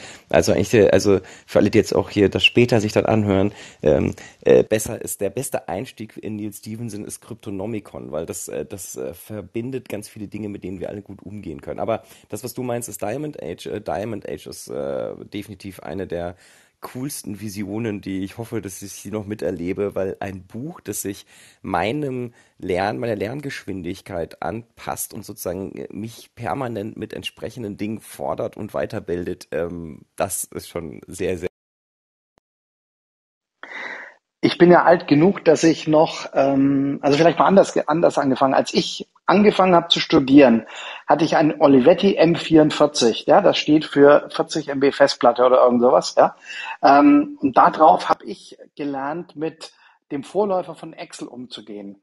Und damals waren die noch nicht alle so gierig und haben praktisch keine Schulungen verkauft, sondern haben jedem Programm beigepackt ein Lernprogramm. Und dann konnte man sich da in aller Gemütsruhe alles angucken und das so oft durchspielen, wie man wollte. Das war großartig. Ja, da habe ich praktisch meine gesamten, ähm, mein gesamtes Anfangswissen ähm, zusammengeklaubt. Und äh, das, das, wenn man das jetzt mal noch eine Stufe nach vorne äh, schiebt. Ja, zum Beispiel, man könnte ähm, ja die Oktoberrevolution ja, äh, live miterleben, indem man da durch die Straßen läuft oder irgend sowas. Äh, Gary, da jetzt wieder die, die Anknüpfung an, an das Buch Diamond Age. Ähm, Finde ich einfach sensationell. Ja, also äh, das, das wäre, da würde, würde ich ja begeistert nochmal komplett von vorne alles lernen. Ich finde es cool, dass du gerade November-Revolution sagst, weil heute ja der 9. November ist. Ähm, aber was soll ich jetzt gerade sagen? Jetzt habe ich gerade den Faden verloren. Ähm, ich glaube, dass das auch nochmal eine ganz andere Begeisterung für Geschichte machen kann. Ich finde Geschichte immer super. Und äh, wenn ich mir das vorstelle, man läuft da quasi mit durch die Straßen, wo das alles passiert, das wäre schon sehr, sehr, sehr cool. Aber mal ganz kurz, äh, worum geht's denn in dem Buch, was ihr gerade angesprochen habt eigentlich? Nanotechnologie. Also Diamond Age geht es um Nanotechnologie. Ah, das fängt aber auch wieder so abgespaced an, weil äh, der, der Stevenson fängt immer die, die Bücher, man muss wirklich immer die ersten ich weiß nicht, 30, 50 Seiten erstmal durch, durchforsten, weil da geht es mal darum, dass es so dauernde Nanobot-Wars gibt, weil ähm, alle sozusagen Informationen klauen wollen und die Nanobots dann in die Gebäude eindringen und die äh, Konter-Nanobots das verhindern und morgens liegt dann überall eine riesen Staubschicht auf den Straßen. Ähm, ja, okay. Also es geht da um wirklich um Nanotechnologie, also dass du, dass ein Buch, das sich äh, vollständig äh, anpassen kann und ich meine physisch als auch inhaltlich anpassen kann an äh, ein Kind und das sozusagen äh, lehrt und äh, das Kind mit dem Buch lernen kann. Und äh, das ist äh, also eigentlich jeder, der sich mit ähm, Education in irgendeiner Form, äh, Form beschäftigt, sollte dieses Buch gelesen haben. Das ist zumindest der beste Science Fiction zu dem Thema, den ich kenne.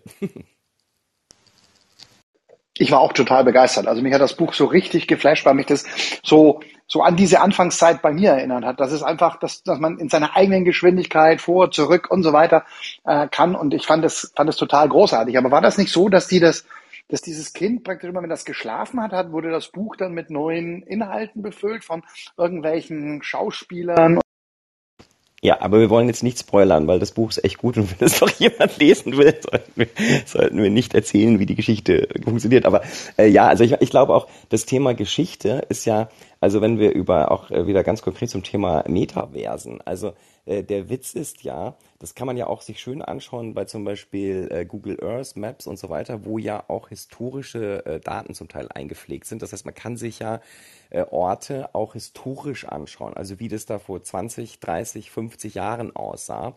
Und das ist ja letztlich perfekter Geschichts, äh, Geschichtsunterricht. Und wenn man sich jetzt vorstellt, ähm, ich gehe jetzt durch Münster und kann mir Münster in den letzten Jahrhunderten oder es sind ja über tausend Jahre anschauen, wie das halt aus dem Kloster zu äh, der Domstadt und äh, dann Zweiter Weltkrieg mit totaler Zerstörung, äh, dann zwischendurch westfälischer äh, Frieden, ähm, all das könnte man ja live erleben, während man an der gleichen Stelle ist. Also, äh, äh, also da stellen sich mir sozusagen die Nackenhaare auf. Also die Vorstellung ist total elektrisierend, weil das, also wie krass das sein muss, wenn das, sobald das geht und du wirklich augmentiert sehen kannst, wie der Prinzipalmarkt hier in Münster, also die Hauptstraße, aussah, als sie total zerbombt war. Und das sieht man heute nur auf Bildern, das kann man sich im Museum dann angucken oder irgendwo im Netz, aber wenn das augmentiert ist und du das sozusagen an der Stelle in 3D siehst, also äh, ich glaube, dass das sehr lehrreich sein wird und äh, wirklich sehr immersiv sein wird und man viel, viel einfacher verstehen kann, was. Das glaube ich auch. Oder äh, ich sage das ja immer wieder, bei einem, eines meiner Lieblingsthemen ist ja Raumfahrt. Stell dir mal vor, man könnte live dabei sein, ähm, wenn die Mondlandung passiert ist, im Kontrollzentrum zum Beispiel damit man versteht, was für eine Euphorie da überhaupt geherrscht hat in dieser Zeit.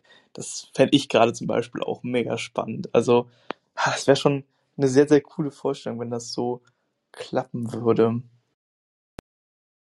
Ja, und du könntest Brauche ja ich nicht, hatte ich schon. du warst im Kontroll. Nein, ich war alt genug, dass ich das tatsächlich live gesehen habe. da bin ich schon ein bisschen neidisch. Mir fällt gerade ein, es gibt einen Hamburger Start-up, die haben sich zur Aufgabe gemacht, ähm, Hamburg in VR, nicht VR, doch Virtual Reality quasi, geschi also geschichtliche Dinge nachzubauen. Ähm, ich weiß gar nicht mehr, wo ich das gesehen habe. Fand ich auf jeden Fall auch voll cool. Und die haben halt eine Lagerhalle gemietet, wo man dann halt quasi in VR quasi so Führungen durch Hamburg, durch die Zeit machen kann. Ich habe folgenden Vorschlag. Lass uns das live erleben. Lass uns nach Hamburg fahren, lass uns das mal live. Das würde ich echt gern machen. Ich weiß gar nicht, ob die am Start sind. Ich glaube, ich habe das sogar durch Clubhouse erfahren. Irgendwann mal. Damals in der, in der, in der jungen Geschichte von Clubhouse.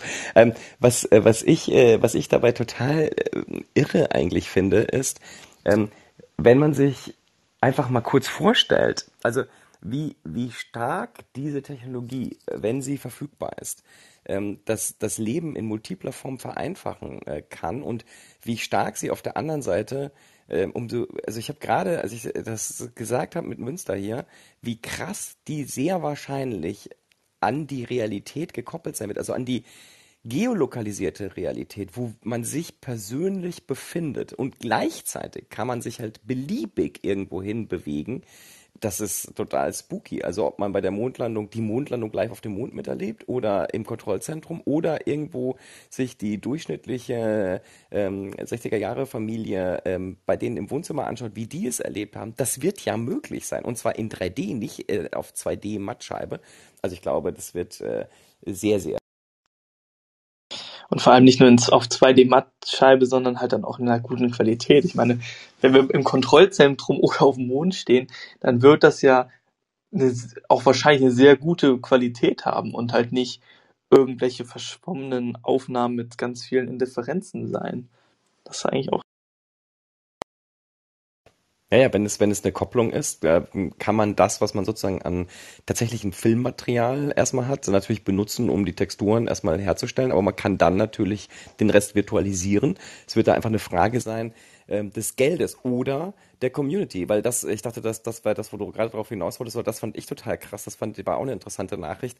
Ähm, die, ähm, die Minecraft-Community, also es gibt, es gibt eine und die deutsche Community ist wohl eine der größten, baut ja gerade ähm, so die Highlights äh, der ganzen Welt nach. Also die bauen gerade eins zu eins die, die zum Beispiel in Deutschland äh, Neuschwanstein und andere Sachen nach, also in Minecraft und ähm, Deutschland hat wohl eine der größten Communities da, so im Verhältnis zur Bevölkerung, die diese ganzen Sachen nachbauen. Und auch das ist krass, weil genau so stelle ich mir auch vor, dass wir irgendwann eine wirklich gute Kopplung kriegen können, weil anders geht es ja gar nicht. Also ähm, äh, ansonsten wird niemand im Fichtelgebirge äh, bei dem Markt dort äh, äh, kurz vor der tschechischen Grenze rumrennen und dort irgendwas virtualisieren und konnektieren, also die Realität, die dort herrscht, mit einer Virtualität zusammenbringen. Also ich glaube, ohne User-Generated Content wird nichts gehen und deshalb glaube ich auch, dass es so unglaublich wichtig ist, dass das in irgendeiner Form interoperabel ist, das ganze Ding, weil sonst wird nämlich keiner mitmachen.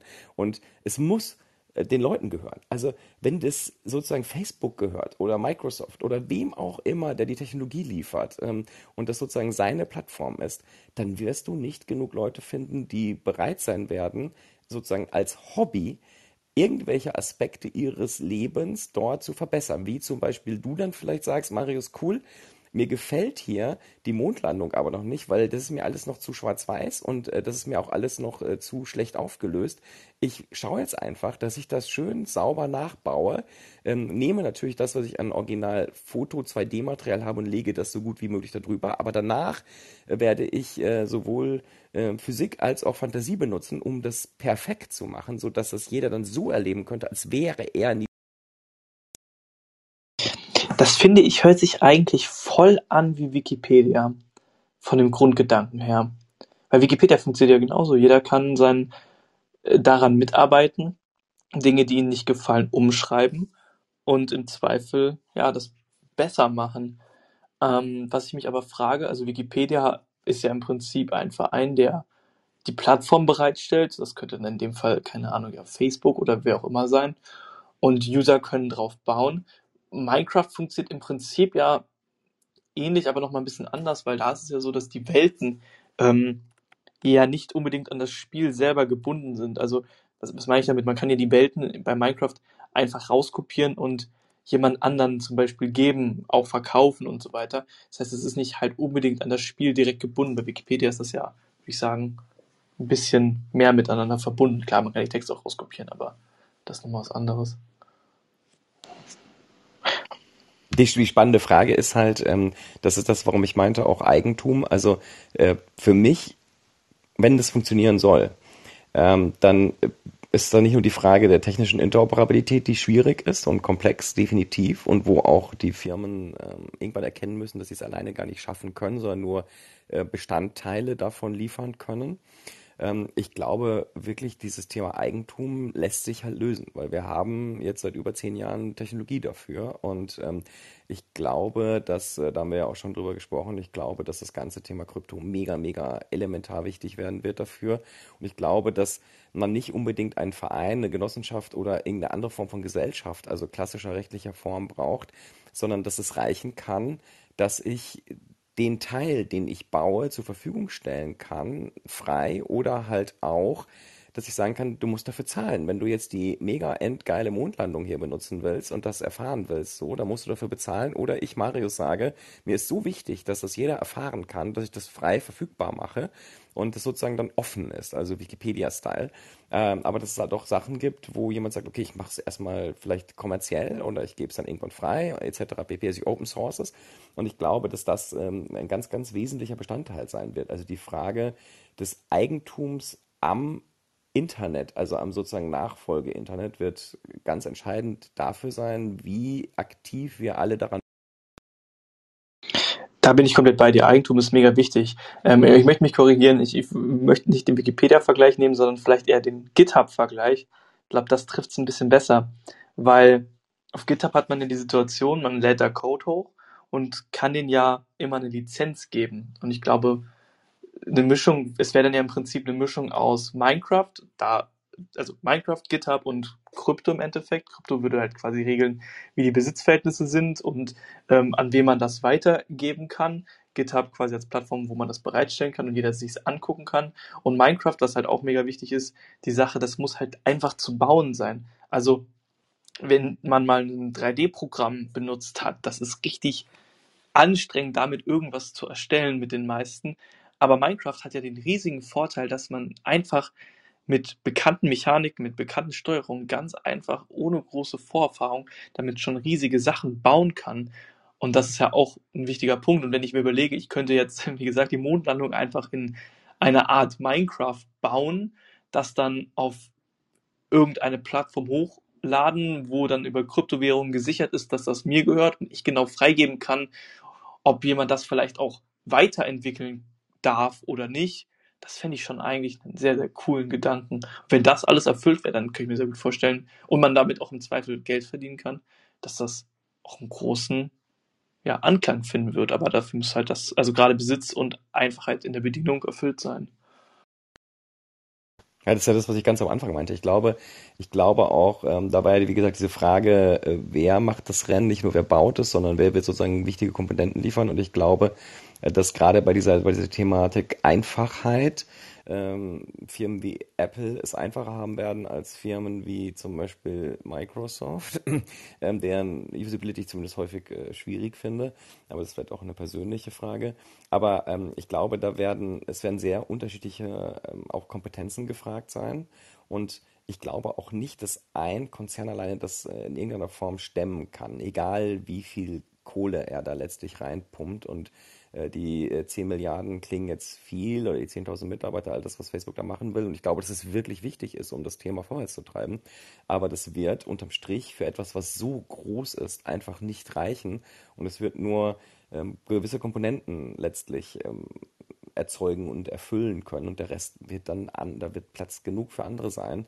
Und wie gesagt, ähm, ich sehe das definitiv so. Wenn man wirklich will, dass das fliegt, dann müssen eigentlich letztlich alle oder zumindest diese klassische 1%-Rule, zumindest also einen Großteil der Menschen wird mitarbeiten müssen und dafür müssen sie motiviert sein und ein wesentliches, ein wesentliches Thema dabei ist nicht zwingend Geld, aber auf jeden Fall äh, eine klare Namensnennung und äh, die, äh, die Definition, wer es geschaffen hat und wer es zur Verfügung stellt oder wer dafür honoriert werden soll, ob jetzt in Aufmerksamkeit, Geld oder was Ähm, ja, ich denke mal, äh, nehmen wir doch mal ein ganz, ganz einfaches Beispiel. Ja, nehmen wir mal doch einfach ein Restaurant. Ja, das wird vielleicht äh, durch einen Dienstleister, äh, am besten durch mich, ähm, mit Matterport ähm, sein Restaurant in 360 Grad ähm, abbilden. Ja, aber dann muss das Ding ja irgendwo ähm, eine Schnittstelle haben, damit die Facebook-User im, im Facebook-Metaverse und die Google-User im Google-Metaverse da dann hineingehen können. Ja? Und das ist dann wieder die Rechtevergabe, die der Marius angesprochen hat. Ja? Ähm, Momentan haben wir nicht mal die Rechte an unseren eigenen Tweets sozusagen. Ähm, ich glaube, das wird ein sehr, sehr komplexes juristisches Problem sein. Und auch, da muss aber wirklich tatsächlich eine, eine Lösung geschaffen werden, weil sonst wird ja keiner hergehen und wird sagen, alles klar, ich stelle mein Restaurant in Matterport zur Verfügung. Ja, Facebook nimmt's und was macht Facebook? Es macht, es blendet erstmal Werbung fürs Nachbarrestaurant ein. Ja, also ähm, da ist, glaube ich, sehr viel Vorarbeit zu leisten, bevor hier die Leute Klar, also ich sehe ich sehe es genauso. Also das es äh, wird ähm, also es wird sich auch entwickeln. Also wir werden wir werden äh, schwere Fehler da sehen und äh, werden Dinge sehen, die nicht funktionieren, weil äh, Leute Geld machen wollen mit den Aufwendungen, die andere erbracht haben. Äh, das ist ja sozusagen ein Klassiker und das wird hier genauso laufen. Ähm, ich sehe aber wenn ich mir das angucke, sehe ich ja, dass es jetzt schon relativ gute Lösungen gibt. Also äh, Decentraland ist eine, äh, einfach eine virtuelle Welt, die komplett auf der Blockchain äh, lebt, also die dort stattfindet und wo diese ganzen Themen wie Eigentum und so weiter geklärt sind und wo ja der Nutzer am Anfang sehen kann, wie es funktioniert und sagen kann, okay, das, das will ich akzeptieren, diese Regel akzeptiere ich und daran nehme ich teil und werde Teil dieser Welt. Und ich glaube, dass das grundsätzlich erstmal äh, eine, gute, eine gute Einstiegsvoraussetzung ist, wenn man klar sich damit auch beschäftigt hat und dann verstehen kann, wie das funktioniert und wie man Eigentum erwerben kann an dieser Plattform letztlich. Und ich glaube, dass wir das noch in viel, viel größeren äh, Formen sehen werden und die Menschen aber auch erstmal verstehen müssen, äh, wie das ist. Denn wir reden ja da gerade über etwas, wo wir wirklich auch die klassischen äh, rechtlichen Konstrukte äh, verlassen und sagen, wir machen, wir regeln das jetzt anders, indem wir zum Beispiel Blockchain-Technologie benutzen, indem wir Smart Contracts benutzen etc. Das ist, findet ja alles schon statt in ganz unterschiedlichen Ausprägungen aber es ist noch so brutal neu. Wir hatten ja dieser Krypto-Talk, das war ja auch total lustig. Also ich meine, äh, der, äh, Marius, hast du ja auch erzählt, dieses Thema mit dem, mit dem NFT, was du gekauft hast und dachtest, es wäre unique und in Wahrheit war es das dann halt nicht. Und ich glaube, der, solche Erfahrungen werden wir alle, alle machen. Und ich hoffe, äh, jede, also die schlechten Erfahrungen, die die Leute am Anfang machen, da werden sie nicht äh, ihr ganzes Kapital rein verwursten. Aber ähm, die sind auch erforderlich. Also wir müssen das alle lernen. Ja, und vor allem auch gerade was nochmal NFTs betrifft. Aktuell ist ja rechtlich so, dass wenn du einen NFT kaufst, der dir nicht gehört. Du kannst über einen NFT aktuell keine Rechte an etwas erwerben, was ich mega krass finde. Also faktisch natürlich habe ich in dem Fall die Kontrolle über diesen NFT, aber in der Praxis, also rein juristisch nicht. Das heißt, es ist so neu, dass die Juristen sich erstmal überhaupt darauf, also unser Rechtssystem darauf einstellen muss. Und da frage ich mich, wann wird, also werden die überhaupt so schnell nachziehen können? Können die alten grauen Menge, Männer, die da gerade in der Regierung sitzen, das überhaupt so schnell verstehen, was da überhaupt passiert? Natürlich. Und die, Fra die Frage ist, ist es, ist es erforderlich? Ja. Ich denke schon, dass es erforderlich ist, weil wir brauchen die rechtlichen Rahmen. Aber ich werfe da nur zwei Namen in den Raum, ja, Scheuer und was ist ein ja gut, das ist auch ein Thema für sich. und auch sehr, sehr traurig. Also ich, ich bin mir übrigens nicht ganz so sicher, ähm, ob wir tatsächlich, also das ist ja, das ist ja eine große Wette, die im Moment, wenn man die, die Kryptosphäre sich anschaut, das ist ja die große Wette, die da viele eingehen und die, die spannende Frage, ähm, ob wir tatsächlich die alten Konstrukte brauchen, um die neuen sozusagen zu untermauern oder untermauern vielleicht die neuen Konstrukte, die zukünftigen gesellschaftlichen Konstrukte, die die Gesellschaft noch nicht kennt. Also äh, das ist, äh, also was da letztlich Huhn und was da Ei ist am Ende des Tages, das werden wir sehen. Also ich glaube, dass das noch nicht ausgemacht ist. Und klar ist es schön, wenn ähm, das konvergiert, äh, sozusagen, äh, das ist das dann das rechtliche Metaversum, also wo die, die nicht physische, aber die rechtliche Realität einzelner Staaten konvergiert mit dem, was, was ähm, äh, Smart Contracts äh, längst sind in dieser virtuellen Welt, in der Virtualität.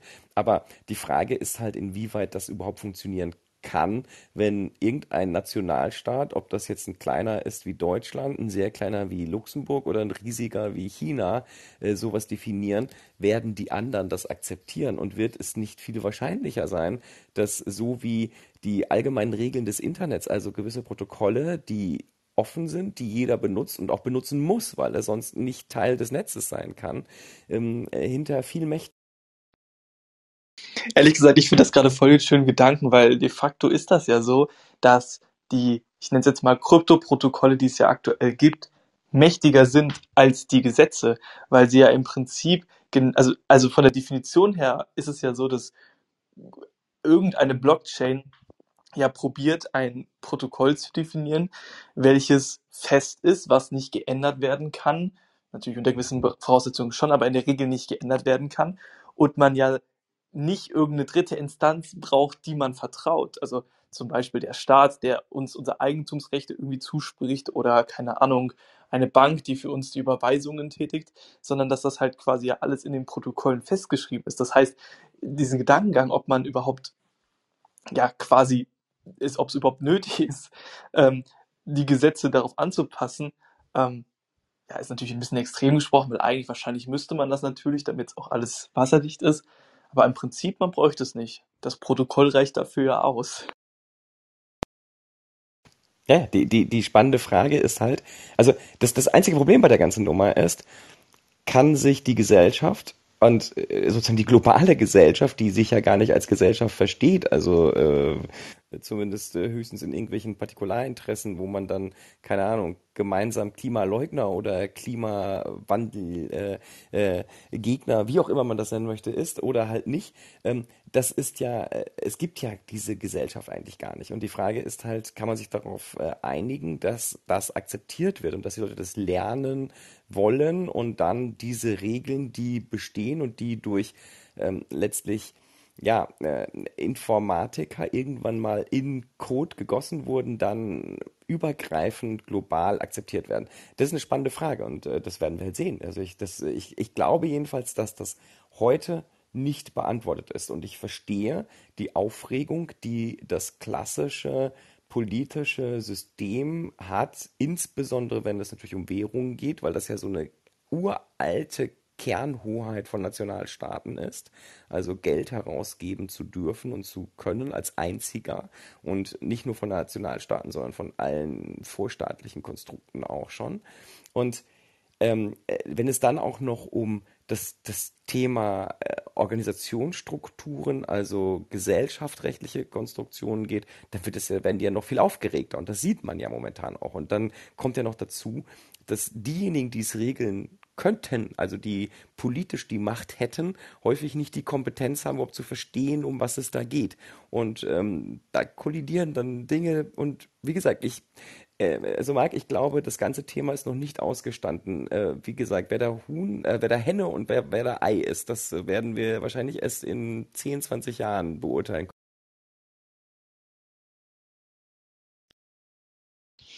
Ja, das wird auf jeden Fall auch noch ein bisschen dauern. Ne? Ich glaube auch nicht, dass, auch wenn jetzt die aktuelle Bundesregierung ja scheinbar ein bisschen jünger werden wird, die werden da das auf keinen Fall irgendwas in die Richtung regeln. Ich glaube, da ist niemand wirklich dabei, der das auch nur ansatzweise durchblickt, was da gerade passiert, ohne jetzt mit irgendjemandem mal persönlich von denen gesprochen Also ich, ich wüsste zumindest niemanden. Also ähm, es, es gibt ja ähm, ein paar, die da gern von Digitalisierung reden, aber ich habe keine Ahnung, wie, wie tatsächlich kompetent die sind, wenn es jetzt darum geht, die also die Konstrukte zu verstehen, die es jetzt schon gibt, also die also auch schon lange gibt, das darf man nicht vergessen und die mit sehr viel Kapital aufgeladen sind. Also es ist ja auch, die halt auch sehr wirkmächtig sind. Also der der ganze Kryptowährungsmarkt ist jetzt drei Billionen Dollar groß. Also ist ja gerade die nächste Grenze überschritten worden. Das heißt, ähm, es ist auch äh, mit, also Microsoft ist aktuell das teuerste Unternehmen der Welt und also der teuerste Tech-Konzern der Welt und trotzdem sind die Kryptowährungen zusammen größer und wertvoller. Und ähm, das alles nach gerade mal zehn Jahren. Microsoft, Apple sind 30, fast 40 Jahre alt mittlerweile. Ähm, wenn das der Maßstab ist, dann bin ich gespannt, wie groß Krypto in fünf oder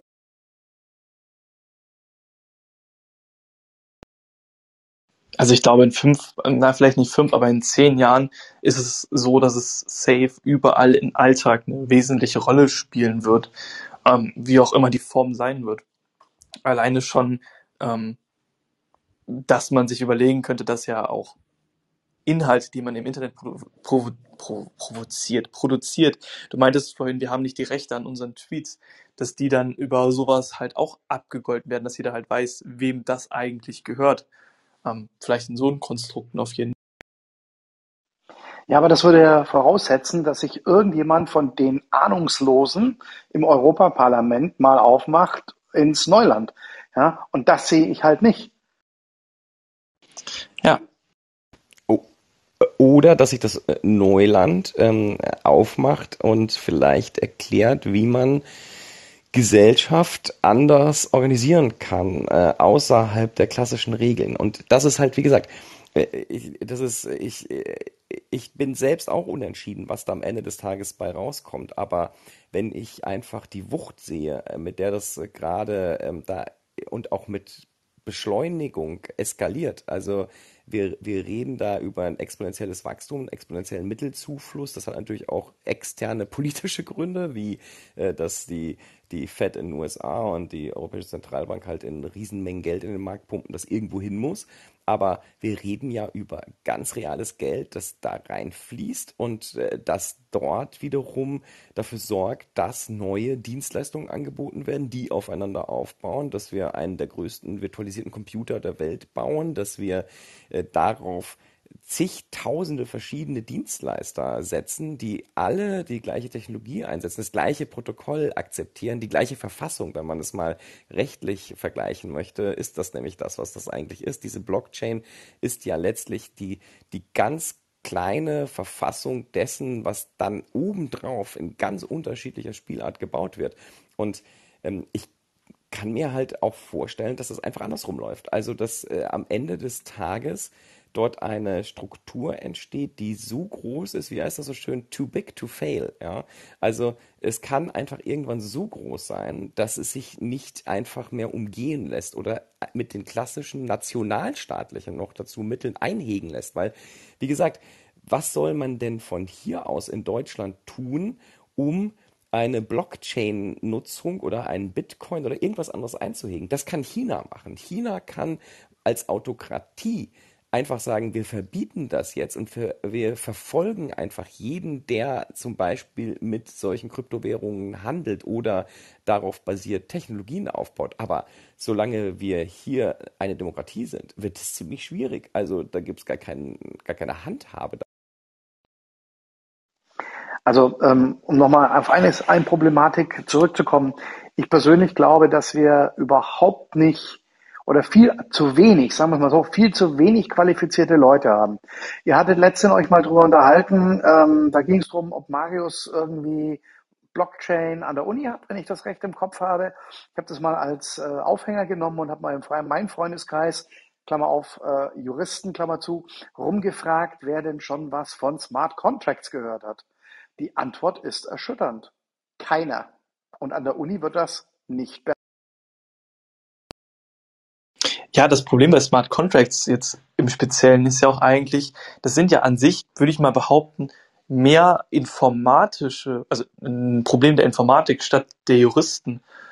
Ähm, obwohl, na gut, in einer gewissen Weise auch ist es ein juristisches Problem, aber das ist ja keine Sache, mit der Juristen aktuell auch nur ansatzweise Geld verdienen können, weil im Verhältnis ist es ja noch relativ klein ich weiß ja, also ich könnte mir vorstellen, dass in Deutschland wahrscheinlich noch nicht mal ein Prozent der Leute wissen, was überhaupt ein Smart Contract ist. Wahrscheinlich sogar noch weit weniger. Ich gehe auch davon aus, dass es weit weniger sind. Und ähm, der, der Punkt ist, ähm, ich glaube, dass kluge Juristen, also äh, vorausschauende Juristen, sich äh, damit beschäftigen werden und die werden sich das äh, Informatik-Know-how ähm, anschaffen müssen. Ich weiß aber auch, ich war vor, das ist drei oder vier Jahre her, da gab es hier einen Kongress, äh, hier gibt es ja ähm, einen, einen juristischen Lehrstuhl hier in Münster, der sehr tief in der ganzen Digitalisierungsthematik drin steckt. Und äh, die haben hier einen Kongress abgehalten zum Thema Blockchain äh, und äh, explizit Smart Contracts. Also es gibt definitiv auch Juristen, die sich wissenschaftlich mit dem Thema beschäftigen. Und es gibt auch Juristen, die das im wirtschaftlichen Bereich äh, verfolgen. Allerdings geht es da halt immer um zivilrechtliche Fragen und äh, das Thema Eigentum, was halt alle elektrifiziert dort und äh, elektrisiert, Entschuldigung. Und ähm, äh, worüber wir jetzt gerade gesprochen haben, ist ja immer eine Frage, wie wir das gesellschaftsrechtlich, gesellschaftsrechtlich angehen, also nicht Gesellschaft, gesellschaftsrechtlich, also wie geht die Gesellschaft damit um, wenn etwas äh, sich selbst verfasst und ganz viele Menschen diese Verfassung sozusagen akzeptieren. Denn nichts anderes ist Demokratie. Demokratie funktioniert einfach nur deshalb, weil wir alle akzeptieren, dass es ein Grundgesetz hier in Deutschland gibt, das sozusagen immer Recht hat und wo es ein Verfassungsgericht gibt, was sagt, ähm, ob die Regierung sich brav daran hält oder die Regierungen und brav richtige Gesetze im Parlament erlassen wurden und die ansonsten kippt. So und das ist ein rein fiktives Konstrukt und das funktioniert nur, solange wir alle daran glauben.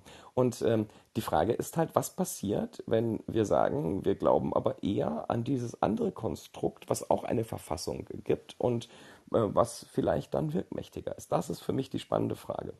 Aber die Kompetenzfrage ist definitiv da und das, was du erzählt hast über deine Informatikstudie, hat mich Also ich habe aber zum Glück letztens erfahren, es gibt doch eine ähm, KI-Vorlesung, die ist aber nur ein Informatik-Lehrstuhl, aber Blockchain gibt's halt wirklich nicht und wird auch nicht behandelt. Also das ist wirklich bei uns so, außer halt an ein paar Randgebieten, wo es aber auch eher Name-Dropping gleicht, was echt erschütternd ist. Aber ich habe auch zum Beispiel ein paar Juristenfreunde, die das gerade studieren. Das existiert in deren Welt gar nicht. Das ist kein Bestandteil ähm, was ich auch nicht so ganz verstehe. Aber übrigens, was ich mag, was ich total witzig fand, du hast vorhin mal gesagt, dass du gesagt, ähm, da wird eine, die, die Generation, die mit einem dann existierenden äh, Metaverse aufwächst, äh, die wird dann damit umgehen können. Ähm, erinnerst du dich noch an die 90er? Da saßen wir in Bayreuth und haben über das Internet gesprochen und haben gesagt, da wird jetzt eine neue Generation heranwachsen, die wächst mit dem Web und dem Netz auf und die wird damit ganz einfach und normal umgehen können. Und wie sie Die gehen ganz normal damit um, aber anders als wir uns das vorgestellt haben. Also zumindest produzieren die dafür nicht, sondern die nutzen es, wenn als Konsumenten primär ist, so wird es meinen. Ja, Wie habt ihr euch das denn vorgestellt damals? Das würde mich mal so interessieren. Also, äh, die Vorstellung war einfach, die Idee war, wenn Leute so wie mit äh, Papier und Füller und Bleistift aufwachsen, also wie wir in der Schule und so weiter, wenn die einfach mit Computern, Internetzugang und Web aufwachsen, dass sie da genauso kompetent sind wie wir heute, dass ich einen Text schreiben, äh, also mir ausdenken und auf Papier bringen kann. Und so wie ich auch ähm, ähm, zumindest grundsätzlich HTML-Code noch unterbringen kann und auch noch ein bisschen wirklichen, äh, wirkliches äh, Programmieren kann. Ähm, und äh, damit sozusagen aber aufgewachsen und das normal ist. Aber tatsächlich ist es so, das können sie gar nicht. Also ähm, äh, die, die allermeisten, die ich so kennenlerne, die können äh, das höchstens an der Oberfläche bedienen. Äh, das ist doch der Bestfall aber sie können es auf gar keinen Fall entwickeln. Also sie, sie äh, können eben nicht schreiben, äh, sondern sie können. Das finde ich ganz interessant. Ähm, ich könnte mir vorstellen, damals, als ihr da zusammengesessen habt in Bayreuth, da war es ja eher so, dass das Internet, jetzt vielleicht ein bisschen provokant gesagt, noch sehr voll war von Early Adapters, die halt einfach die Technologie cool fanden, aber damals war sie ja noch nicht bereit verbreitet und dass man damals sich auch noch eher mit so einem Ding wie Programmieren oder HTML und so weiter auseinandergesetzt hat. Heute findet das ja nicht statt. Man ist ja nicht gezwungen, wenn man jetzt zum Beispiel eine eigene Webseite bauen will, sich auch nur ansatzweise damit auseinanderzusetzen. Man kann auf, keine Ahnung, mit WordPress oder Wix oder was auch immer easy sich eine Webseite erstellen, wenn man das möchte. Ähm, oder halt auch für die meisten haben ja auch gar kein Interesse daran, das überhaupt zu machen, sondern da denen reicht die Instagram-Profil oder das Facebook-Profil aus. Das heißt, das sind ja alles nur clicky-bunti-Anwendungen und in der Schule findet sowas ja nicht statt. Ich habe mich gestern mit einem meiner äh, Zuschauer auf Discord relativ lange unterhalten, der ist jetzt in der 10. Klasse und ihn so gefragt, was die so im Informatikunterricht gemacht haben. Und der meinte HTML, aber da waren die Lehrer dann auch schon mächtig stolz drauf. Richtiges Programmieren findet aber leider nicht statt, was ich auch, bin ich komplett bei dir, sehr, sehr schade finde, dass viele halt nur Konsumenten sind und nicht Produzenten sind. Das muss ja auch noch nicht unbedingt Webtechnologien sein, aber auch selbst so Content erstellen machen ja auch sehr wenige. Mal davon abgesehen, dass Leute irgendwie Bilder für Instagram produzieren, also jetzt so aus meinem also wir haben ja damals die Welt unterschieden in Consumer, Prosumer und Produzenten und haben uns halt vorgestellt, dass ähm, in der Zukunft einfach jeder Prosumer ist. Also jeder produziert und auch konsumiert. Und ähm, ich habe relativ viel Kontakt hier zu Studenten in Bayreuth und auf die Frage, ja, warum postet ihr denn nichts auf Instagram? Das können wir nicht und dafür haben wir keine Kompetenz und das wollen wir nicht. Und wenn ich halt so eine Aussage höre, dann denke ich mir so, okay, ja, schon relativ schwierig, mit dieser Generation was anzufangen.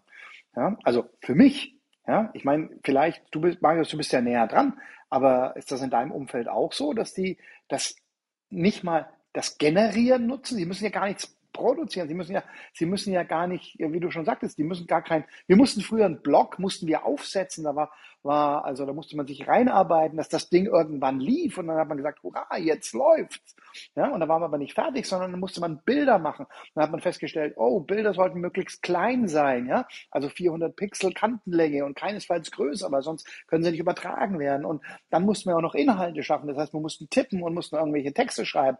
Und wir haben alles gemacht, ja, und heute ist es scheinbar schon zu schwer, äh, mit der Kamera ein Foto zu machen und das hoch. Also was es auf jeden Fall gibt, ähm, dass Leute für ihr Privat, für die privaten Instagram-Profile Bilder machen. Aber das halt, würde ich sagen, auch mittel, also es ist zurückgegangen. Also damals, als ich noch in der Schule war, war das viel, viel, viel mehr. Ähm, da merkt man jetzt auch gerade, dass Instagram, finde ich, so ein bisschen am Abflachen ist, dass es nicht mehr so den Anreiz gibt, dafür Inhalte zu produzieren. Was halt gemacht wird, ist sehr viel Stories. Das gibt's, würde ich sagen, das macht eigentlich fast jeder. Aber das ist für mich nicht dieses wirkliche Produzieren, sondern eher, oder ja auch produzieren, sondern eher so, hey Leute, guckt mal, was ich gerade mache. Ähm, ja, aber sonst davon abgesehen, wie gesagt, sehr, sehr wenig. Also gut, ich kenne jetzt mittlerweile auch ein paar andere Creator, da bin ich mittlerweile auch ein bisschen so in der Bubble drin, aber sonst davon abgesehen halt wirklich wenig. Und das ist eigentlich sehr, sehr schade. Auch, auch wenn ich mir überlege, ähm, so ein LinkedIn-Profil, das ist ja auch so eine schöne Sache, um für sich mal so karrieretechnisch ein bisschen Werbung zu machen, in Anführungsstrichen. Das machen auch nur sehr, sehr wenige. Ähm, obwohl ich auch sehr, sehr viele BWLer kenne, für die das ja auch eigentlich ja, ein cooles Tool ist. Finde ich auch. Ich glaube, das ist genau der Punkt. Und das ist ja auch, äh, da sind wir wieder bei der Frage, und wer baut uns jetzt das schönste Metaversum? Also ähm, die One-Percent-Rule, die ist aktiv. Und ähm, das vielleicht auch, äh, da, da, wie gesagt, da, da war meine Vorstellung einfach immer, ähm, Webtechnologie oder überhaupt äh, diese ganze Form von Medientechnologie wird so normal sein wie Lesen und halt Schreiben und äh, auch in der Schule gelehrt. Und ich glaube, dass das bis heute immer noch das Problem ist, dass das überhaupt nicht in der Schule wirklich angekommen ist. Und ähm, wenn sich dann ein Lehrer dafür rühmt, dass äh, da sozusagen HTML äh, beigebracht wird, was ja keine Programmiersprache ist, nicht mal, ähm, äh, dann ist das ganz nett, aber letztlich äh, auch nicht hilfreich. Wobei ich immerhin sagen muss, okay, HTML ist noch so wichtig und kann man an so vielen Stellen im Web halt gebrauchen, äh, dass es gut ist, das zu machen. Aber es reicht halt nicht. Und wenn wir jetzt über ein Metaverse reden, wo es dann nicht mehr nur darum geht, ein paar Fotos zu machen und die dann vielleicht auch noch schön zu bearbeiten und dann auf Instagram zu stellen oder ein Video zu machen, was schon viel aufwendiger ist, äh, dann muss man das auch schneiden, dann muss man noch dies und jenes tun, um das dann auf TikTok, YouTube, Twitch oder sonst wohin zu packen, wobei Twitch dann auch nochmal quasi leichter, einfacher ist.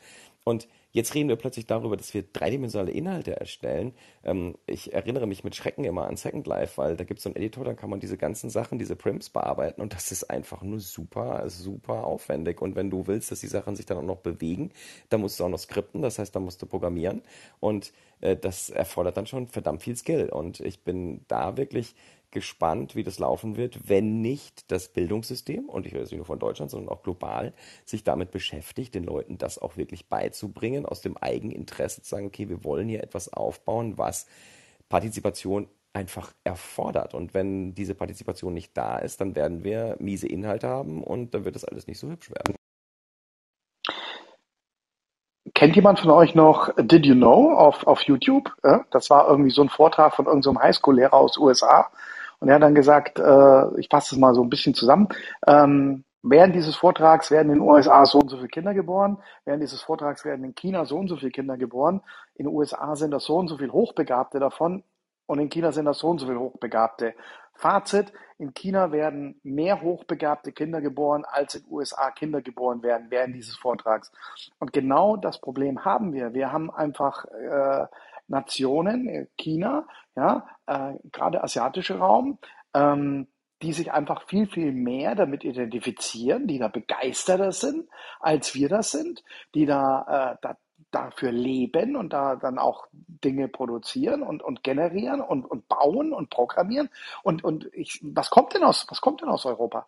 Ja, in Europa sind wir momentan ziemlich gut drin, ähm, zu erkennen, hey, guck mal, da gibt's eBay, das bauen wir jetzt nach und verkloppen es anschließend an eBay. Ja, also ansonsten sehe ich aus Europa relativ. Ja, das hat ja auch, äh, denke ich, krass was mit dieser wir warten erstmal ab, bevor wir irgendwo reingehen und regulieren das erstmal Mentalität zu tun.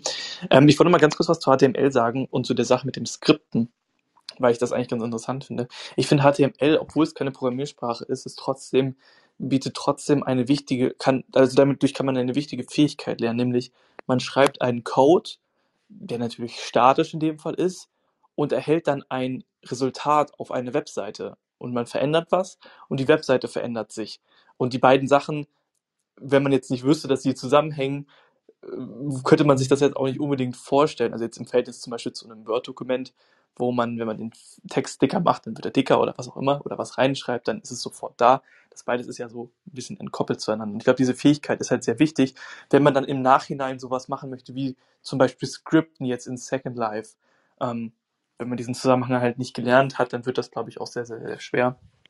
Ähm, ja, ist halt die Frage, wenn wer das alles produzieren wird oder ob es dann vielleicht nicht doch irgendwelche Medienkonzerne sind, ähm, die die Inhalte bereitstellen werden, wenn die User vielleicht auch durch das Bildungssystem nicht in der Lage sind, dass sie ausgebildet Ja, ganz sicher. Also auch. Also ich, also das, das, das steht für mich auch außer Frage. Also die, ähm, ich glaube, dass, also wenn man das wirklich komplett haben will, maximal ausgebaut, dann müssen die Nutzer mitziehen. Aber um das, den, den Stein ins Rollen zu bringen, äh, da werden ganz klar große, kleine und Konzerne und auch kleine Unternehmen, mittlere und kleine Unternehmen das machen müssen. Und ähm, Marc hat das ja schon ein paar Mal gesagt, äh, äh, Dienstleister wie er und ich ja auch äh, und äh, Marius, du vielleicht in äh, ein paar Jahren auch, werden das gerne für andere auch erledigen und äh, dann halt entsprechend dafür entlohnt werden. Aber das wird halt, glaube ich, nicht reichen, wenn man also eine Alldurchdringung haben will, also wenn man wirklich die gesamte Welt, die ja einfach gigantisch ist, wirklich koppeln will und virtuell abbilden will, also eine komplette virtualisierte Abbildung zusätzlich zur physischen Realität haben will und das auch noch dass so interagieren kann, wie wir uns das wahrscheinlich alle vorstellen in der einen oder anderen Form, dann müssen sehr viele Leute daran arbeiten, weil ich auch nicht glaube, dass man das voll automatisieren kann, weil man dann halt Teile gar nicht sehen wird und äh, wir Menschen ja interessanterweise auch viele Sachen sehr unterschiedlich wirklich im Wortsinne sehen und äh, wir diese verschiedenen Perspektiven auch einbringen müssen. Also ich glaube, ähm, das wird beides geben. Also zum An der Anstoß werden ganz sicher, der wird ganz sicher von, von großen Konzernen und äh, auch großen und kleineren Unternehmen kommen. Und dann halt natürlich von Hobbyisten. Davon auch nie vergessen, wie, wie unglaublich krass einige Leute, also wie viel Zeit investiert wird. Du hast vorhin mal GitHub gesagt, die ganze Open Source Community sich anschaut. Ich finde das immer wieder absolut beeindruckend, ähm, wie viele Menschen hunderte und tausende Stunden an privater Freizeit investieren, weil sie das Thema so anfixt. Und genau die Leute brauchen wir und die Leute werden halt nicht für Mark Zuckerberg arbeiten. Davon bin ich zumindest. Beziehungsweise in ihrer Freizeit, wenn sie keine Lust mehr haben auf Mark Zuckerberg. Ich glaube, davon gibt es auch noch sehr, sehr viele, gerade in der Open Source Community.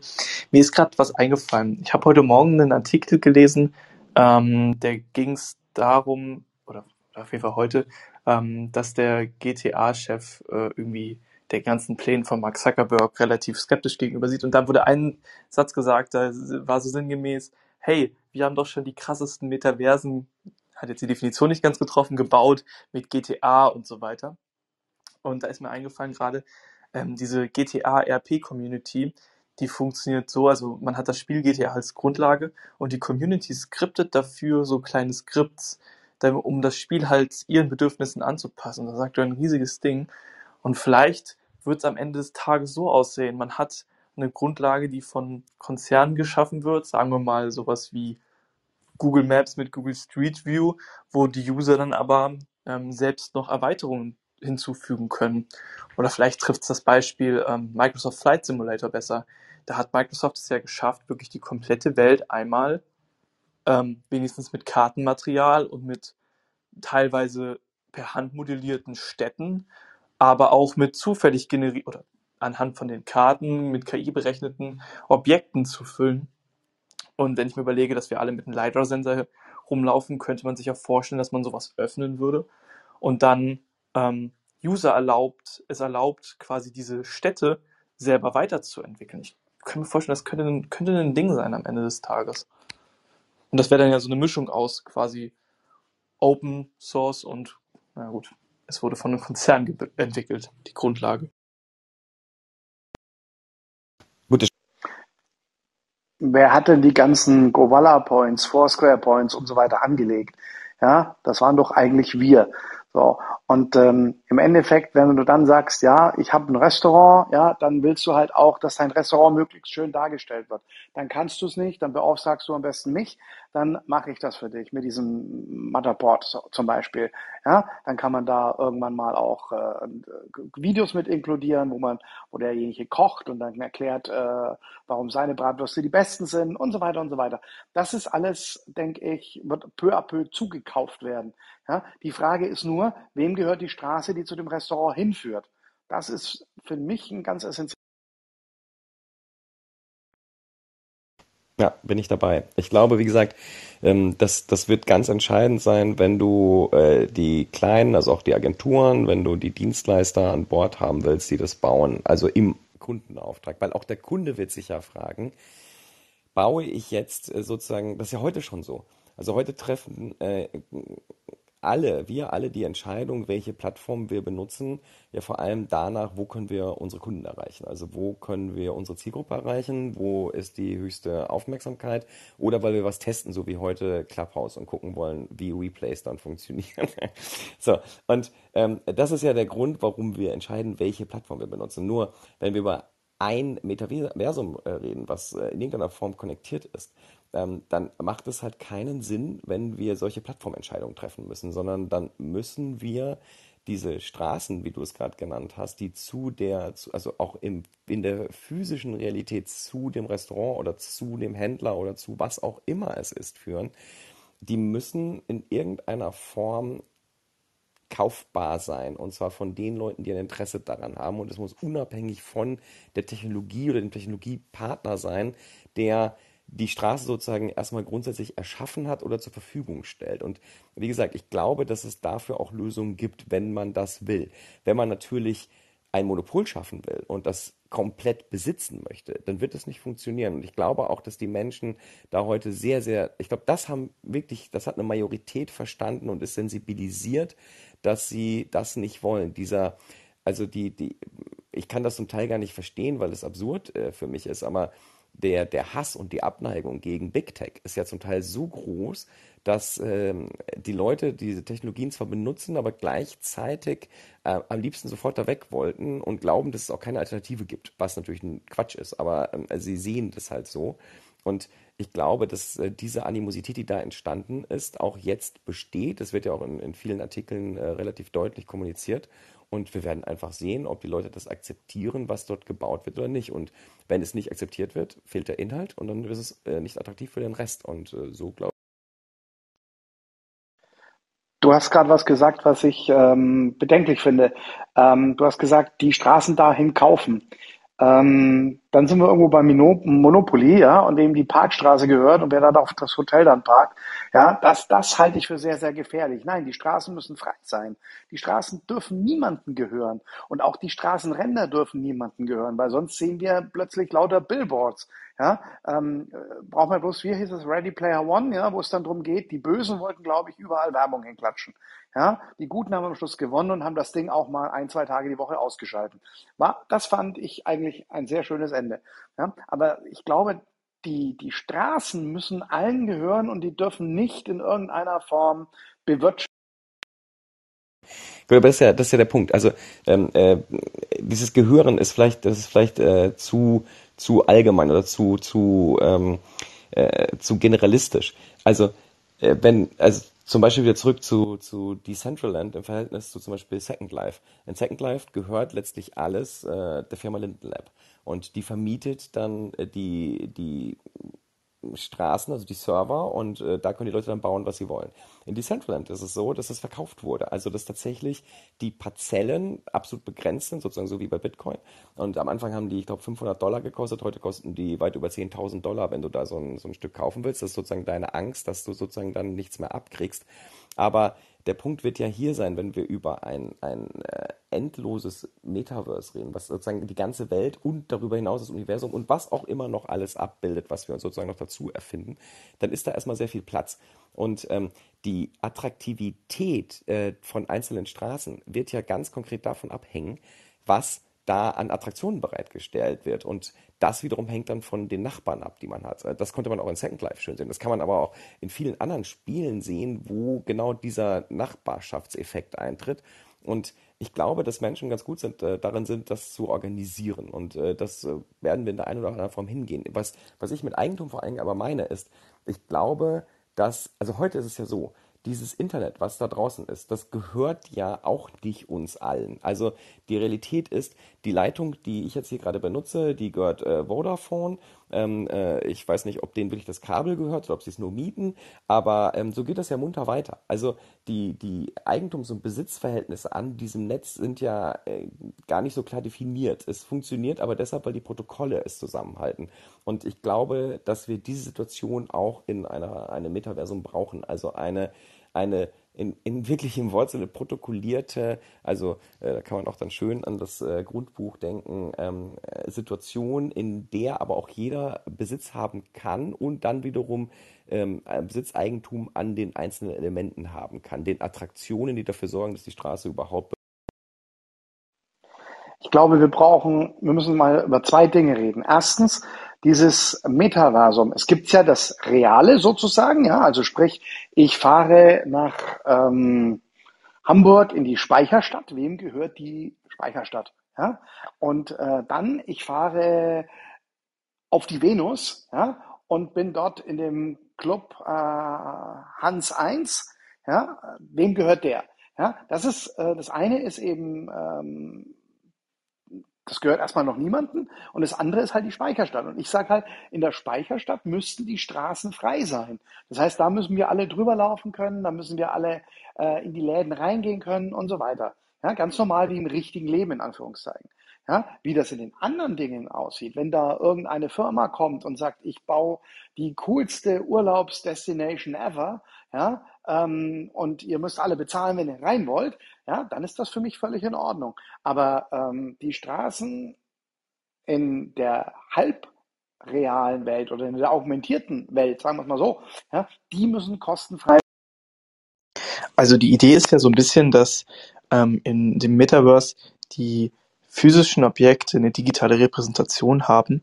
Und mein Verständnis davon wäre eigentlich, dass wenn mir jetzt die Speicherstadt gehören würde, als Beispiel, dass mir die auch in den Metaverse gehört, weil sonst würde es eigentlich keinen Sinn machen, ähm, wenn du jetzt zum Beispiel die Werbung auf meine Speicherstadt raufkleien könntest, obwohl die mir in der physischen Welt gehört. Deswegen ähm, glaube ich, wird es da schon diese Trennung auf jeden Fall geben. Ähm, ich glaube, worum es halt primär halt auch geht, ist halt, wenn man halt eine virtuelle Welt erschafft äh, oder einen virtuellen Gegenstand erschafft, dass dieser dann halt auch wirklich mir zuordnet, also mir gehört und dieser nicht einfach zum Beispiel von einer dritten Person ohne mein, ohne dass ich das möchte, einfach kopiert werden kann als ein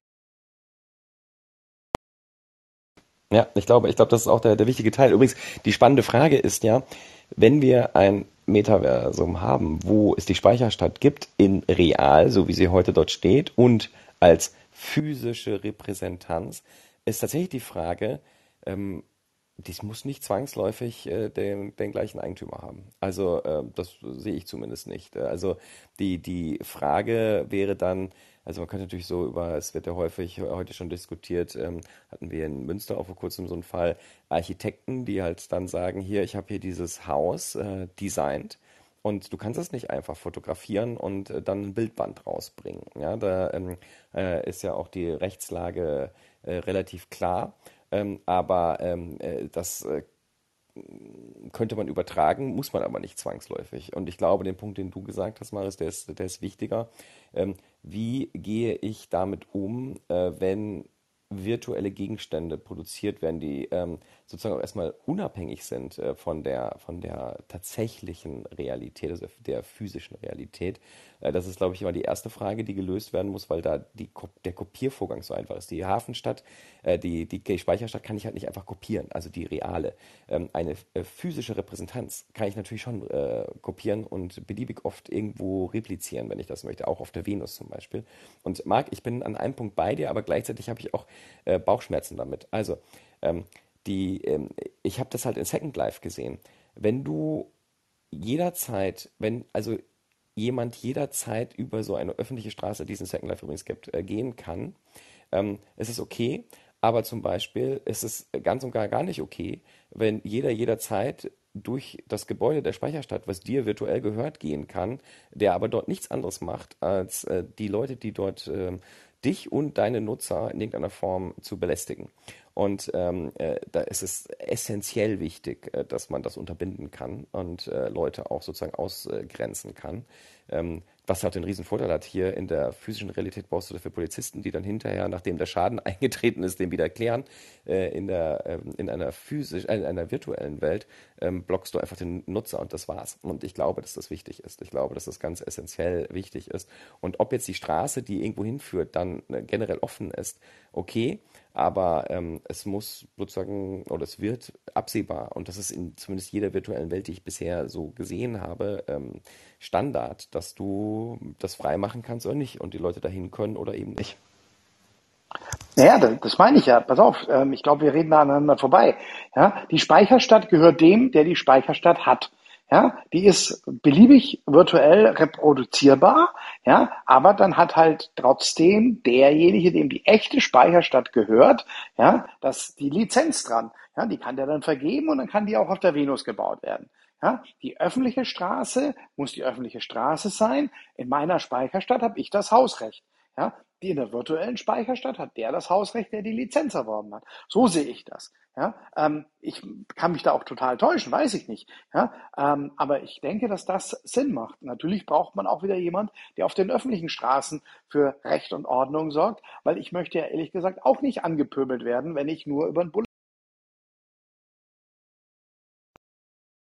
Aber das ist ja das Schöne eigentlich an dieser ganzen virtuellen Sache, dass man gerade so eine Sachen ähm, wie Eigentumsverhältnisse gar nicht durch so eine dritte Partei oder so klären muss oder ähm, man könnte ja auch sich zum Beispiel vorstellen, du meintest ja gerade, dass du nicht angepöbelt werden möchtest auf einen öffentlichen Platz.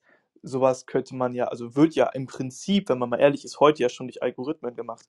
Heute habe ich ein Video gepostet auf TikTok und das wurde nach drei Sekunden direkt gesperrt, weil es gegen die Community-Richtlinien verstoßen hat. Und wieso sollte es nicht sowas auch theoretisch in der im Metaverse oder auch, auch geben. Also das wäre auf jeden Fall auch dadurch möglich. Also man braucht, bräuchte dafür nicht mal unbedingt eine Person. Die bräuchte man halt nur, um zu überprüfen, ob du wirklich was falsch gemacht hast. Also das muss übrigens so sein. Also ich, ähm, ich weiß, dass ganz viele Leute da äh, krasse Vorstellungen haben, dass Content Moderation böse ist, aber ich glaube, wir alle wissen, dass das ähm, essentiell ist. Und wenn man gewisse Regeln hat, äh, dann ähm, äh, ist es gerade im virtuellen teilweise leichter, die einzuhalten, als es in der physischen Realität der Fall ist. Ähm, aber nochmal übrigens noch ein Punkt zu dir, Marc.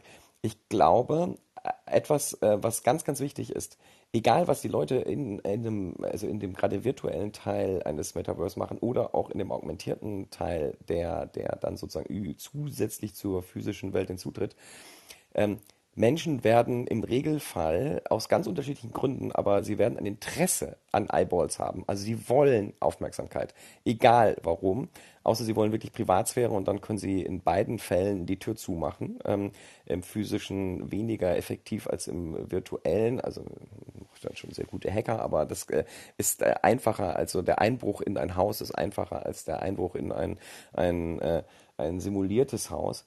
Und ähm, äh, ich glaube, Offenheit wird entstehen, weil Leute in irgendeiner Form Geschäfte machen wollen oder äh, irgendetwas repräsentieren wollen. Weil wer sich ja eine virtuelle Repräsentanz, also ich, mich hat das auch immer total fasziniert. Äh, das war eines der größten Faszinosen für mich an Second Life, dass Leute ähm, möglichst realistisch äh, die Welt nachgebaut haben, was ja eigentlich gar keinen Sinn ergibt, weil du kannst ja, du kannst ja völlig fantastische Dinge, also im Wortsinne bauen, die komplett ausgedacht sind, aber die Leute wollen etwas total Reales.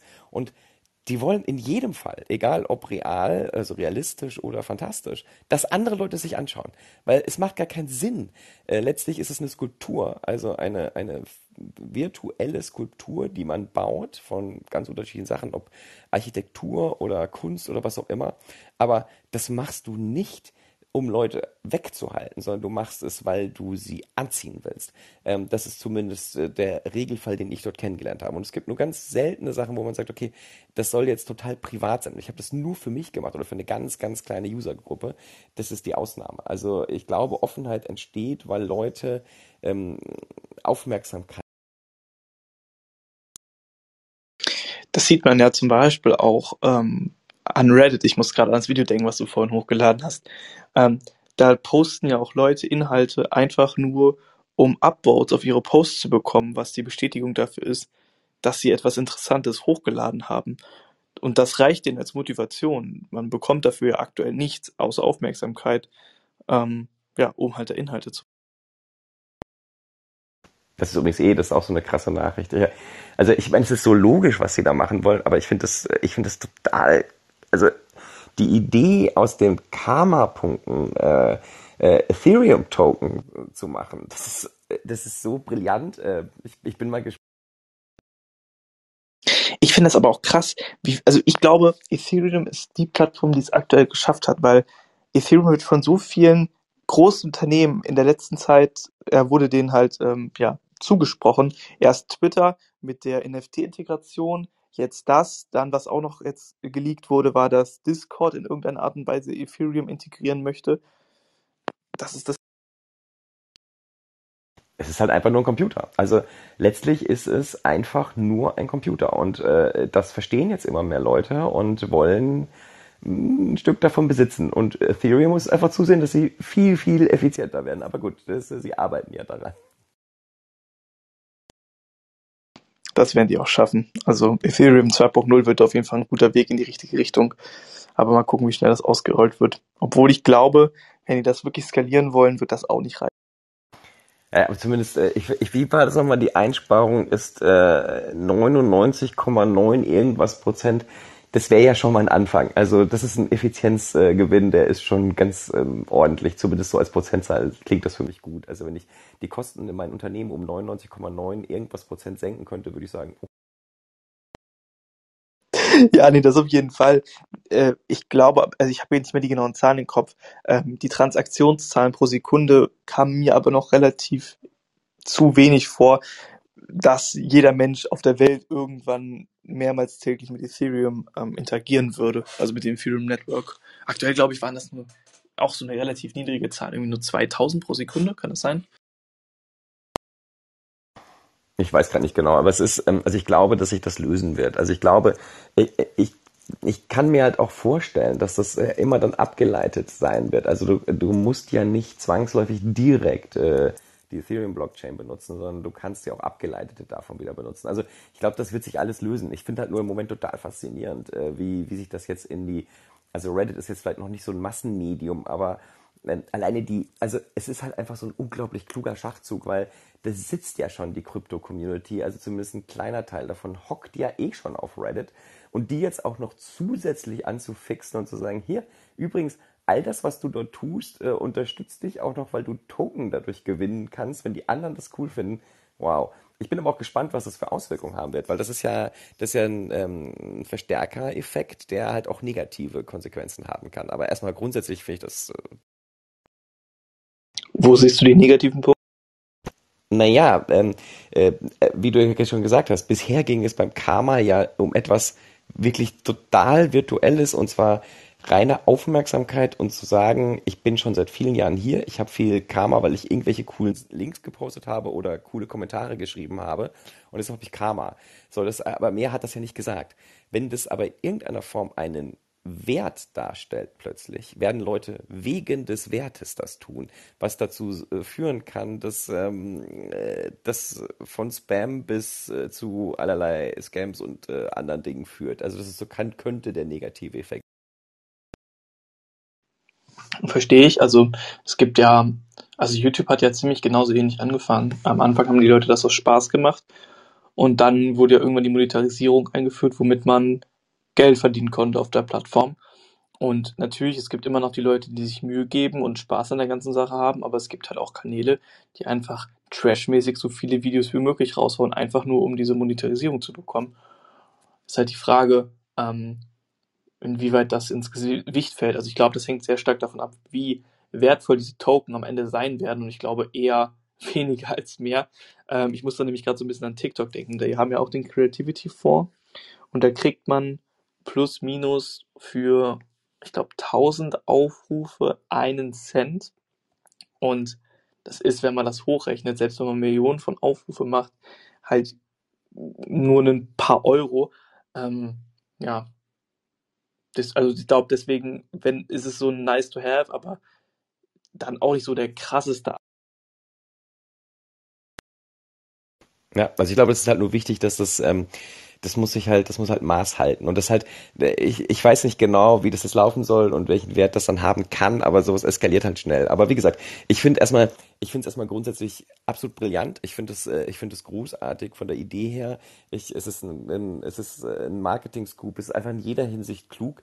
Und ich bin absolut gespannt, was da jetzt passiert. Ich, äh, ich denke auch, dass das, ähm, äh, das wird in viele andere Bereiche auch noch vordringen. Also das, wir sehen jetzt auch, dass, dass gewisse ähm, äh, Verlage sich bilden auf Deo-Basis, äh, die sich darüber refinanzieren wollen, etc. Also ich glaube, dass wir wirklich viele, viele spannende Sachen sehen werden und jetzt auch schon sehen. Und wie gesagt, das ist ja nur die nächste Nachricht, der wahrscheinlich morgen die nächste. Ja, das stimmt. Aktuell ist da ja schon ein guter Hype mit dabei, was aber auch ja, glaube ich, gerade eine sehr, sehr gute Entwicklung ist, dass halt die Aufmerksamkeit endlich mal darauf gerichtet wird. Aber es kann halt, also ich weiß nicht, was ich eigentlich noch erwarte, ist, dass das alles nochmal einmal richtig zusammencrasht, also die ganze Kryptoszene, und dann ähm, ja nochmal quasi richtig aufersteht und dann das alles auch richtig professionell wird. Ich denke da so ein bisschen an ähm, hier was habe ich den Namen vergessen? Die Finanzkrise Anfang des Jahrtausends, wo die ganzen Newcomer, die Start. Du meinst die Dotcom? Äh, ja, genau. Aber, aber, äh, äh aber das in gewisser Weise würde ich sagen, das hatten wir doch schon auch ein bisschen 2017, oder? Also als der Bitcoin dort gecrashed ist, in Anführungsstrichen, das war doch so, so ein massiver Dämpfer, auch für die ganze Kryptoszene, die ja äh, trotzdem weiterging, aber wo alle erstmal gelacht haben und gesagt haben, es ist alles tot und kommt nie wieder. Also ich glaube, wir hatten das schon und ich glaube, dass wir jetzt ja auch, wir sehen ja ganz konkret, das ist ja keine, das ist ja jetzt keine Theorie mehr, sondern das, was Reddit da macht und was andere machen, hat ja immer ganz konkrete Nutzen. Und äh, sobald ein konkreter Nutzen da ist, können Menschen auch verstehen, warum sie das benutzen wollen, warum sie in Reddit dann wahrscheinlich demnächst äh, eine klare Wallet haben werden, die dann einfach da ist. Und ähm, ich glaube, dass die, die ganz einfachen Dinge, die aber sofort verständlich sind und die einfach so mit dabei sind bei den Plattformen, die man eh nutzt, die werden es denen, die sich gar nicht damit beschäftigt haben, viel einfacher machen, äh, diese Themen Klar, auf jeden Fall. Also ich glaube, das ist halt auch mega wichtig, dass so eine Plattform jetzt so eine First-Mover-Sachen machen, damit ähm, das Ganze überhaupt eine breite, einen breiteren Zugang bekommt. Ich muss gerade wieder an diese Sache mit, man lockt sich mit seinem Wallet irgendwo eindenken. Das würde ich mir wünschen, wenn das weiter forciert werden würde, weil das so eine gute Idee ist, finde ich. Also ich, ich, ich bin mir auch ziemlich sicher, dass das äh, früher oder später total normal ist. Also es, es gibt einfach gar keinen, äh, also wirklich keinen guten Grund, so ein zentralisiertes Identifikationssystem wie dieses Facebook oder Google oder Twitter Login-Teil zu benutzen, weil das äh, das ist ja eigentlich, also es ist eigentlich absurd, dass das, also es, es ist aus der, es ist halt einfach und deshalb wird es genutzt aber es ist halt total absurd, einzelnen Konzernen äh, diese Macht letztlich zu geben und diese sozusagen Funktion zu übertragen, die ja auch sowas, ist ja auch sowas, was ähm, Estland zum Beispiel viel klüger gemacht hat, weil sie halt dafür gesorgt haben, auch da für eine digitale Repräsentanz der Bürger längst zu sorgen. Und ähm, das sind halt so Funktionen, die ich entweder in meiner eigenen Hand, also in meiner eigenen Wallet haben will, oder dann von so einem klassischen Nationalstaat ganz sauber durchdekliniert haben will, aber am liebsten auch so modern wie die Estland. Ich muss euch mal kurz unterbrechen in eurer Euphorie. Ähm, 99,99999 und denkt euch noch ein paar tausend Neuner dazu. Äh, Menschen auf diesem Planeten haben keine Ahnung, wovon ihr die letzten fünf Minuten gesprochen habt. Ja, und generell, ähm, Gerrit, was du gerade gesagt hast, ja, es ist halt bequem, sich da einzuloggen. Natürlich ist es bequem. Ja, überleg mal, wie viele Leute nutzen WhatsApp und du bringst die da nicht weg. Ja, ich versuche das verzweifelt. Ja, ich bin ja auch mittlerweile, ja, du hast mich ja gezwungen, hingetrieben, reingeführt in Signal, ja, ja, sage ich auch, Signal prima, ja, so, kannst du vergessen, dass da irgendjemand aus meiner Community äh, mit zu Signal wechselt. Keine Chance. Ja, das dauert ewig. Die wehren sich mit Händen und Füßen. Und genau deswegen, weil die A nicht wissen, wovon ihr gerade gesprochen habt und wahrscheinlich noch fünf Jahre brauchen, bis sie überhaupt eure Rockschöße erreichen, ihr seid aber schon mittlerweile zehn Kilometer weiter, ja, ähm, wird das eine ganz schwierige. Ja, ich glaube, da hast du auf jeden Fall einen sehr, sehr wichtigen Punkt angesprochen, dass die Leute da halt noch nicht so krass verstehen oder das auch nicht mitbekommen, weil es ja auch in den Medien immer auch nur sehr oberflächlich behandelt wird, aber auch weil man da ja auch im Prinzip, wenn man sich jetzt nicht aktiv damit beschäftigt, keinen Bezug zu hat, ähm, dass man da auch gar nicht mit in Kontakt kommt und auch gar nicht gezwungen ist, sich damit zu beschäftigen. Also, du hast recht. Ich meine, man muss ja eigentlich einfach mal belegen, wie viele Leute wissen überhaupt, was ein Wallet ist. Oder was man damit überhaupt machen kann, wofür man das überhaupt braucht. Wieso kann ich meine Kryptowährung nicht einfach in meinem Aktiendepot halten? Könnte ich mir eine sehr gute Frage in dem Kontext vorstellen. Wobei witzigerweise es ja mittlerweile geht. Also zum Beispiel hier äh, Trade Republic und andere integrieren ja jetzt mindestens einige Coins und äh, dann kann man die da auch handeln. Ähm, aber ja, das ist etwas, was ähm, Du hast völlig recht, Marc. Also, ähm, aber da sind wir wieder genau bei dem Punkt. Äh, und wer baut uns jetzt das schönste Metaversum? Ja, äh, das, äh, äh, wir, ich glaube, dass wir vor einer Riesenaufgabe stehen. Ähm, also die, die das haben wollen und das vorwärts treiben wollen, das verständlich zu machen. Und deshalb finde ich halt sowas gut. Jetzt Reddit ist jetzt auch nicht unbedingt das ähm, mega äh, breiten wirksame Medium, weil da auch wieder eine sehr, sehr, sehr äh, spezifische Gruppe rumrennt. Aber ähm, wenn diese Plattformen das einsetzen oder wenn man auf PayPal halt äh, zumindest in den USA beliebige Kryptos handeln kann, wenn man bei Square in den USA beliebige Kryptos handeln kann, dann normalisiert das die Situation, weil die Menschen auf einmal Berührungspunkte haben und dann auch plötzlich verstehen, was sie eigentlich mit diesen Sachen anfangen können, weit über das hinaus, was sie vorher gedacht haben, ähm, weil sie vielleicht einfach äh, auf PayPal bisher schlicht und ergreifend in irgendeinem Online-Shop äh, bezahlt haben oder vielleicht mal einem Freund Geld geschickt haben und plötzlich realisieren, oh, ich kann hier auch ganz andere Währungen halten oder andere Werte, nennen wir es mal so. Äh, Währungen sind es ja gar nicht eigentlich. Aber, ähm, oder zumindest äh, definitorisch nicht.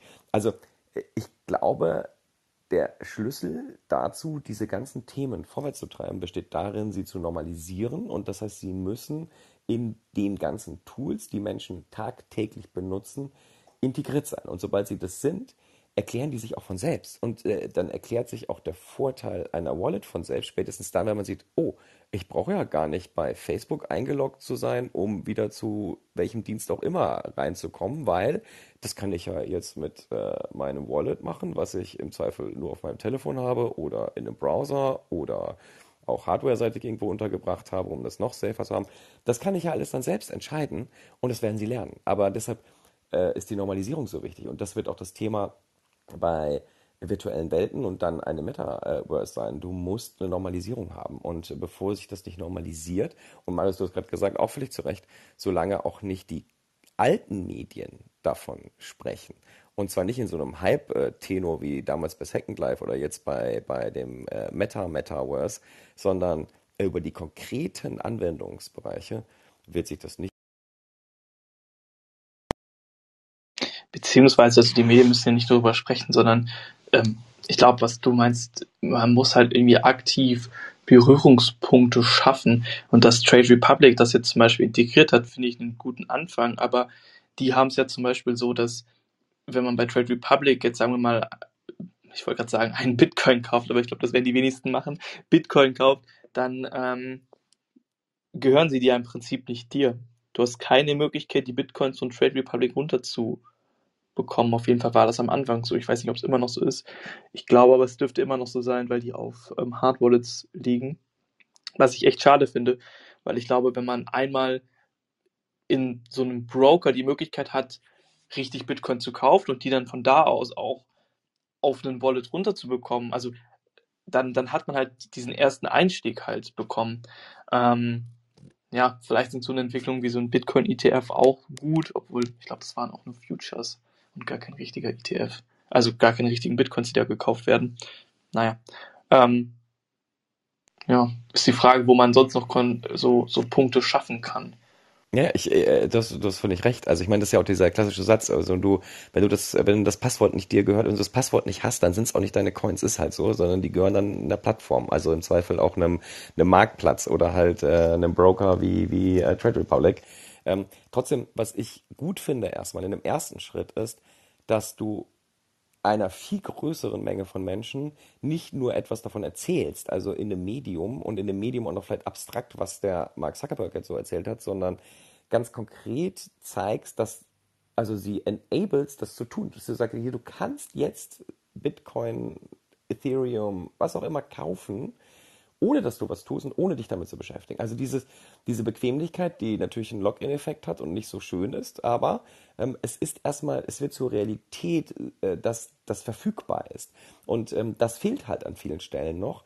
Und solange haben die Leute ja gar keine Berührungspunkte. Und du hast vorhin gesagt, dass sozusagen sie, äh, dass man so äh, sie zu diesen Berührungspunkten äh, zwingen oder so hast du gesagt äh, muss. Aber ich glaube, dass das genau der Punkt ist. Ich glaube, dass das ganz entscheidend ist. Und ich glaube, dass das auch bei dem ganzen Thema der, der Virtualisierung, also von der Verknüpfung von physischer und virtueller Realität absolut entscheidend sein wird. Man, äh, man muss, das muss einfach da sein.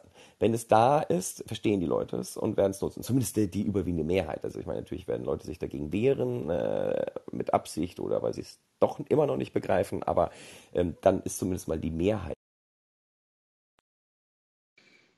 Ja, und dafür werden dann, ist auch, was wir letzte Woche auch gesprochen, halt die AR-Brillen wichtig sein, um halt Leute langsam an diese ganze Thematik heranzuführen, weil über andere Dinge wird es nicht geben. Also VR-Brillen werden ja lange immer noch, denke ich, diesen Gaming-Touch haben. Oder Leute werden sich fragen, hey, wofür brauche ich das? Und wenn man so eine AR-Anwendung hat, glaube ich, ist das schon einfacher zu verstehen. Ähm, ich weiß nicht, ob du das warst oder ob ich das woanders gesehen habe oder gehört habe. Ähm, irgendjemand meinte, dass es sogar sein kann, dass Facebook ähm, diese Hardware gar nicht kostenpflichtig rausbringen wird, sondern in Anführungsstrichen for free oder so günstig, dass es quasi for free ist, ähm, um halt sehr schnell sehr viele User dafür zu bekommen, ähm, aber auch weil das Potenzial halt an in Anführungsstrichen den Transaktionen zu verdienen oder an der Werbung so groß ist, dass es sich nicht lohnen würde, Leute durch eine Bezahlung da draußen zu halten. Fand ich auch einen krassen Gedanken eigentlich.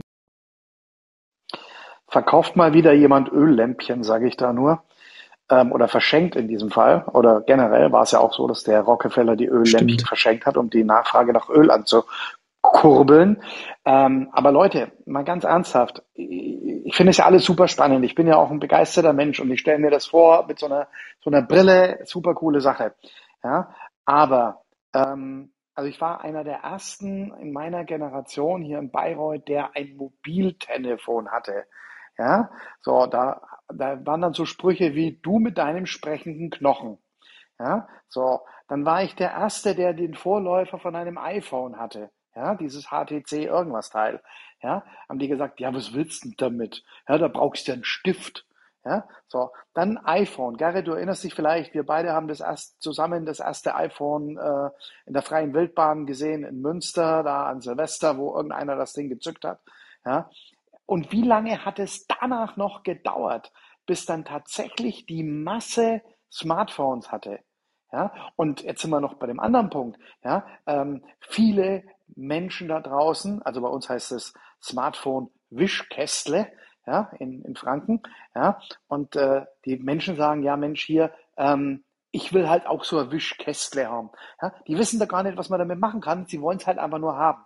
Ja, also ich denke, der Weg, äh, eine virtuelle Brille, wo ich virtuelle Inhalte konsumieren kann, die ich ja gar nicht verstehe, das in die breite Masse zu bringen, das wird ja viele, viele Jahre dauern.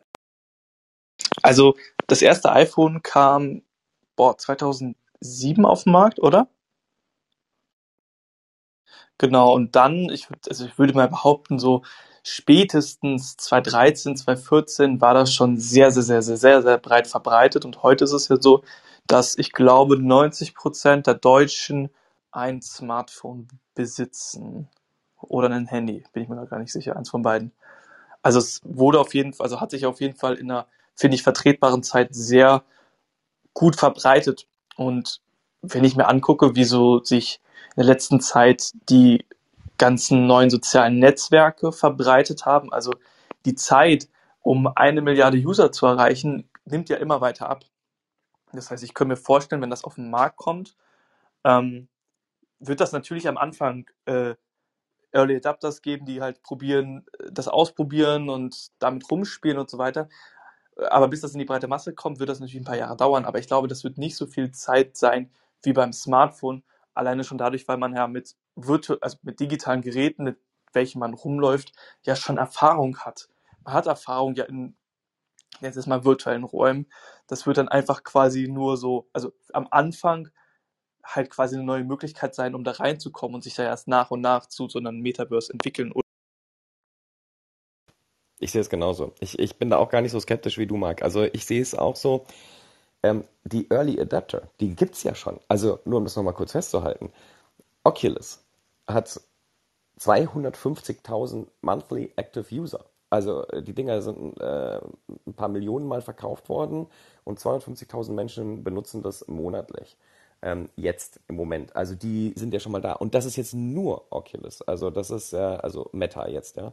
Ähm, Daneben gibt es ja noch viele, viele andere Brillen von vielen, vielen verschiedenen Anbietern, von Sony über HTC bis äh, Microsoft. Alle haben diese Dinger ja draußen im Gaming-Bereich und auch im, im virtuelle Welt-Bereich. Also das ist ja, das ist ja eine Realität. Also wahrscheinlich reden wir über aktuell schon eine Million aktiver monatlicher Nutzer, vielleicht auch nur eine halbe Million, ich weiß es nicht.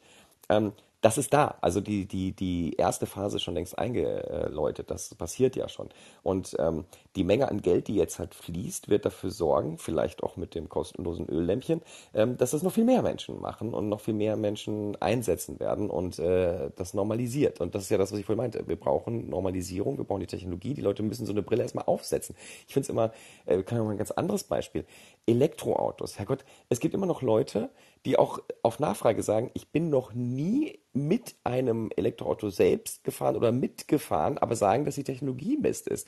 Ich weiß gar nicht, was ich denen noch sagen soll heute. Ähm, wenn die einmal mit dem Ding selbst fahren würden, würden sie wissen, dass wenn man Fahrspaß haben will, man keinen Verbrennungsmotor will. Ja, also das geht da gar nicht zusammen. Und äh, die, genau die Situation haben wir hier ja auch. Also die, die, äh, ich erinnere mich auch an die Diskussion mit dem iPhone, was ein Quatsch das alles ist und dass man das nicht braucht und dass man ja eine Tastatur braucht wie am BlackBerry und dass es alles schrecklich ist. Aber äh, die Welt verändert sich halt und die Leute gehen halt mit oder nicht und einige werden auch wahrscheinlich in 20 Jahren noch sagen, das ist alles Quatsch und braucht man nicht. Und ich möchte gerne die gedruckte Zeitung und Thomas Gottschalk äh, mit 90 noch sehen. Aber ähm, das ist halt der Lauf der Dinge. Und äh, ich glaube nur, wie gesagt, wir sind jetzt in einem Punkt, wo wir einfach äh, Dekaden weiter sind, wo die Technologie da ist, wo auch die Infrastruktur da ist, äh, wo wir mit 5G das mobil verbreiten können und so weiter. Ich bin also auch, ich bin äh, überhaupt nicht skeptisch, äh, was die die technologische Seite angeht und auch die Adaptionsseite. Ich bin eher skeptisch, ähm, ob wir und wie schnell wir es, eigentlich nicht ob, sondern wie schnell wir es hinkriegen, ähm, dass wir keine Walled Gardens dort haben. Also, und ich hoffe, dass es zügig ist und dass wir eine interoperable Welt schaffen, die kaufbar ist von jedermann und die nicht einem Konzern gehört oder wenigen. Das halte ich für wichtig. Der ganze Rest wird sich von ziemlich Und genau deswegen würde ich mir eigentlich sowas wünschen, wie so einen, also vom Prinzip her wie das USB-Forum oder jetzt wie dieser eine Smart Home Standard, ähm, der heißt glaube ich auch nee, Matter, keine Ahnung, auf jeden Fall auch so ähnlich, ähm, wo sich einfach die wichtigsten Tech-Firmen zusammentun und sagen, hey, wir machen jetzt etwas, was größer ist als wir alle zusammen, was wir alle nutzen können, wo wir alle drauf arbeiten können, ähm, anstatt halt zu sagen, hey, jeder macht jetzt hier sein eigenes Ding, damit man halt einfach genauso schnell an diesen Punkt kommt. Weil langfristig wird, denk, also wie du ja auch schon sagst, nicht funktionieren. Alleine schon vom Ressourcenaufwand her, ähm, dass jeder da sein eigenes Süppchen kocht. Ähm, gerade wenn man sich überlegt, wie viel Rechenleistung auch so einen, auch, ich nenne auch einen Metaverse Lite am Ende verbrauchen würde, das kann man sich. Ja, sehe ich auch so. Also wie gesagt, ich, ich glaube, dass wir, dass wir ähm, äh, weniger Probleme haben werden, als wir das im Moment sehen. Und ich glaube, dass es äh, auch, da bin ich auch voll bei dir, schneller gehen wird als äh, bisher die Adaptionsraten, zum Beispiel von einem Smartphone. Ähm, äh, es, es muss halt eine, es heißt immer schon die Killer-Application, aber es muss irgendwas her, wo die Leute sagen, okay, ich will das auch mal erfahren. Ich will die Erfahrung machen. Ich will so eine Brille aufsetzen, egal ob AR oder auch nur Smart Glasses oder halt äh, wirklich äh, VR-Headset. Ähm, äh, es muss etwas geben, äh, worüber die Leute reden und worüber andere dann sagen, okay, wenn so viele darüber reden, ich habe das zum fünften Mal gehört, ich muss es jetzt einmal selbst erfahren. Und wenn dieser Punkt da ist, und äh, die Inhalte dann mitlaufen, äh, dann wird es schneller gehen. Also schneller als äh, bei sowas wie einem Telefon, was ja das Smartphone erst dann interessant machte, als auch die Oma die WhatsApp-Nachrichten lesen wollte. Und deshalb ist es ja auch gerade hier in Deutschland so krass, dass WhatsApp äh, ja viel stärkeren äh, Marktanteil hat als zum Beispiel in den USA, ja, wo, wo zum Beispiel ähm, iMessage äh, eher der Standard ist, auch gerade bei den Jugendlichen. Ja. Also ähm, das ist halt etwas, was hier in Deutschland auch immer anders ist als in anderen Ländern, aber auch da, ich glaube, die, die Skeptiker werden hier nicht viel mitzureden haben dabei. Ähm, man braucht die Berührungspunkte, die Leute müssten es ausprobieren und gerade dieses Thema 3D ist ja vom Prinzip her so natürlich, weil wir das ja jeden Tag, seit wir auf die Welt gekommen sind, so leben. Also 3D ist für uns normal. 2D ist total atypisch. Also auf so einen Bildschirm zu, äh, zu starren oder auch auf ein 2D-Buch zu starren und dort Buchstaben zu lesen, das ist eine abstrakte Denkleistung, die auch unser Gehirn belastet. 3D-Welten äh, zu durchstreifen ist Standard. Das haben wir über Jahrmillionen gelernt. Also Leute, ich sehe mich als Early Adopter, ja, aber ich habe trotzdem noch keine solche Brille. Ja, ich habe die schon mal aufgehabt, finde ich auch ganz spannend, alles schick. Ja, aber ähm, wie du schon sagtest, Gerrit, wir brauchen die Inhalte, wir brauchen, wir sind in Deutschland, wir brauchen ein paar Stempel, damit das auch wirklich funktioniert rechtlich. Und ähm, es, ich glaube, das wird trotzdem länger dauern, als ihr euch das vorstellt. Ich kann mir aber auch vorstellen, dass es schneller geht, als ich mir das vorstelle. Ja, äh, wahrscheinlich, wie so oft, liegt äh, die Wahrheit im Mittel. Ja, aber ich sage mal so, lasst uns einfach mal in fünf Jahren wieder drüber unterhalten. Ja, und dann sehen wir, wie es. Mach mal. Sag du. Okay, also ich denke halt in fünf Jahren, wenn wir auf jeden Fall schon Grundstrukturen, die in die Richtung gehen, sehen, ähm, alleine schon dadurch, dass jetzt ja sehr viel Geld in die ganze Sache rein investiert wird und gerade alle sich dazu committen. Ähm, aber es wird halt nicht in fünf Jahren fertig sein. In, in zehn Jahren, denke ich, wird es schon in die, sehr in die Richtung gehen, aber immer noch nicht fertig sein und ab dann langsam halt, ja, in Anführungsstrichen immer fertiger werden, obwohl das Metaverse, würde ich sagen, nach Definition ja nicht fertig werden kann. Der, der, der Vision ja, dann, immer näher dann sind wir ja wieder beieinander, dann ist ja alles gut. Ja, ähm, nur wenn ihr sagt, das wird schneller gehen wie mit dem Telefon, das Telefon hat fünf oder zehn Jahre gedauert. Ja, und wenn es schneller gehen soll, ist es darunter. Aber ja, ich bin bei euch. Also zehn Jahre ist äh, sicherlich fünf Jahre, zehn Jahre, fünf Jahre wird man das erste sehen, in zehn Jahren sind wir weiter. Sehe ich ich meine, mit dem Telefon nochmal, du musst aber überlegen, 2007 äh, iPhone, das sind 14 Jahre seitdem und jetzt sind wir äh, bei einer fast Durchsetzung von Smartphones und das ist noch mit einem 80% Anteil Android. Die Apple-Leute hätten wahrscheinlich gerne 80%, aber gut. Ähm, ich, ich denke, also das ist so ein Horizont und ich glaube, dass man den reißen kann, das schneller hinkriegt. Und die Frage ist halt, was man erwartet. Und ähm, ähm, ich was ich vor, vor der, ich glaube, bei der ersten Session schon gesagt habe, der Krypto-Session. Ich glaube, also was ich, was ich mir am allermeisten wünsche, ist äh, eigentlich relativ einfach. Ich möchte eine Brille haben, die mir zusätzliche Informationen einblendet. Da waren wir mit Google Glass schon mal. Also technisch möglich. Ich will da keine perfekten Avatare sehen. Ich will nur zusätzliche Informationen, wo ich heute aufs Smartphone gucken muss. Das wäre für mich die erste Anwendung, wo ich sagen würde, okay, jetzt habe ich hier Virtualität in meiner ganz normalen physischen Realität ohne dass ich ein anderes Gerät in die Hand nehmen muss, als das Gerät, was eh schon auf meiner Nase sitzt. Und das wäre schon für mich der erste Punkt, wo ich sagen würde, okay, das hat jetzt einen enormen Nutzwert, der über das hinausgeht, was ein Smartphone leisten kann. Und ich glaube, dass wir das relativ zügig bekommen werden, dass wir das in wenigen Jahren haben werden. Und deshalb, ich, ich erinnere doch mal an die, die Unterhaltung über Niantic. Ich glaube, dass das, äh, dass das genau dieser Teil ganz besonders spannend ist und dass der auch ein Enabler sein kann für die Masse, die sagt, okay, ich kann hier spielen oder ich kann hier Informationen eingeblendet bekommen und ich glaube, dass das schnell geht.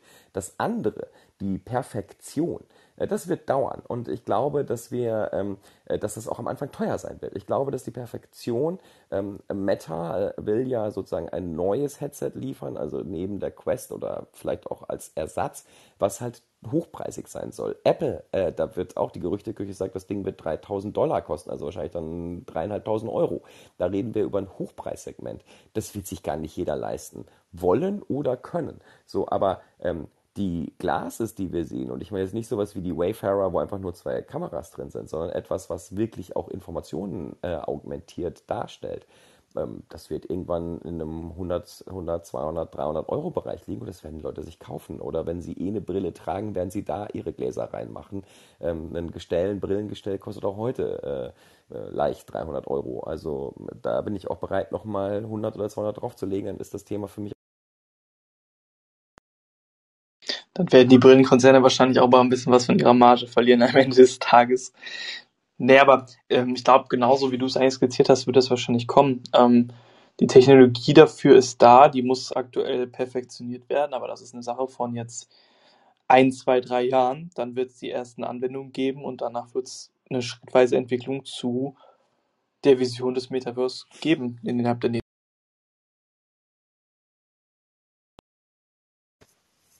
Ich würde sagen, wir sind übrigens wieder bei zweieinhalb Stunden. Fürchterlich. Ähm, ich weiß nicht, also ich glaube, wir hatten jetzt auch eine gute Schlussrunde, was da, was da so kommt und äh, wie lange es dauert. Ähm, ich bin gespannt. Ich ähm, hoffe, dass es ein bisschen schneller geht, also vor allem den Teil, der mich am meisten interessiert. Und ähm, den Rest werden wir sehen. Also, ich weiß gar nicht, äh, erzählt ihr mal, was ist denn das, was euch am allermeisten reizt? Ich glaube, wir hatten das schon mal so ein bisschen, aber Marc, vielleicht sagst du mal, was, äh, was würdest du denn am meisten wünschen als Erweiterung entweder der physischen Realität, das ist das, was mich am meisten interessiert eigentlich, oder auch, ich weiß nicht, der virtuellen? Na gut, bei der, bei der Erweiterung, da sind wir ja relativ, relativ einfach. Ja, ich meine, wenn ich, wenn ich durch Bayreuth laufe, möchte ich sagen können, was weiß ich, Filter Geschichte, Filter äh, Points of Interest, äh, Sehenswürdigkeiten etc ja, dann will ich äh, sehen, dass ein, wer, wer anruft, ja, kann man ja, was weiß ich, ein Foto von demjenigen einblenden, ja, wir sagen, nee, den will ich nicht, vielleicht doch eine Handbewegung, wegwischen oder so, keine Ahnung, ja, ähm, wir werden das alles sehen. Also ich glaube, dass du da schon relativ richtig liegst, dass am Anfang einfach erweiterte Informationen äh, der Killerfaktor sind. Ähm, langfristig, denke ich, wird es natürlich schon spannend sein, äh, in neue Welten aufzubrechen und neue Erfahrungen zu machen. Ja? Und ähm, was wir am Anfang hatten mit der Bildung, was wir am Anfang hatten mit der Geschichte, also hey, ich hätte total Bock mal kurz ein Stück durch einen 30-jährigen Krieg zu laufen. Ja? Also natürlich äh, unbeschadet. Ähm, da hätte ich richtig Bock drauf. Das werde ich aber wahrscheinlich leider nicht mehr erleben in der Form, in der ich mir das. Na, ist die Frage. Also vielleicht geht das ja doch schneller, als man so denkt.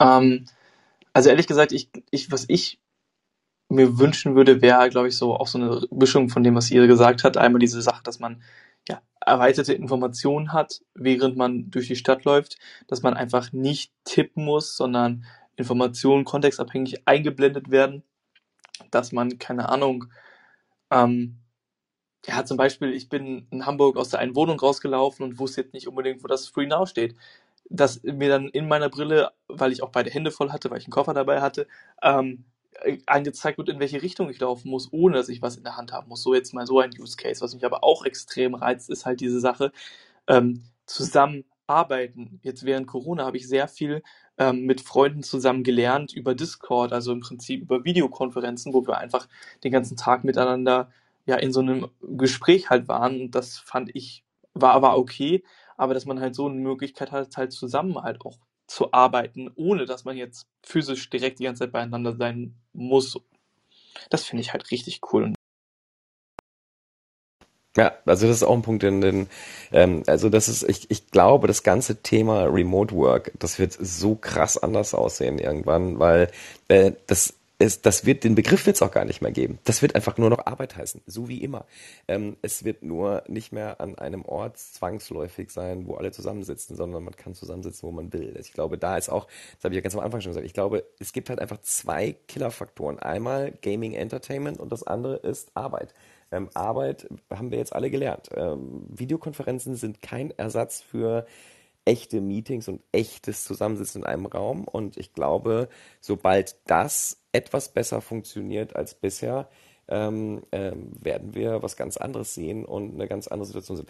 Der Matthias will jetzt auch noch gerne was sagen, er hat uns die ganze Zeit zugehört. Ich hole ihn jetzt mal hier hoch, dann kann er auch noch was dazugeben und ähm, äh, schauen, was das wird. Und ja, dann gucken wir mal. Hallo Matthias.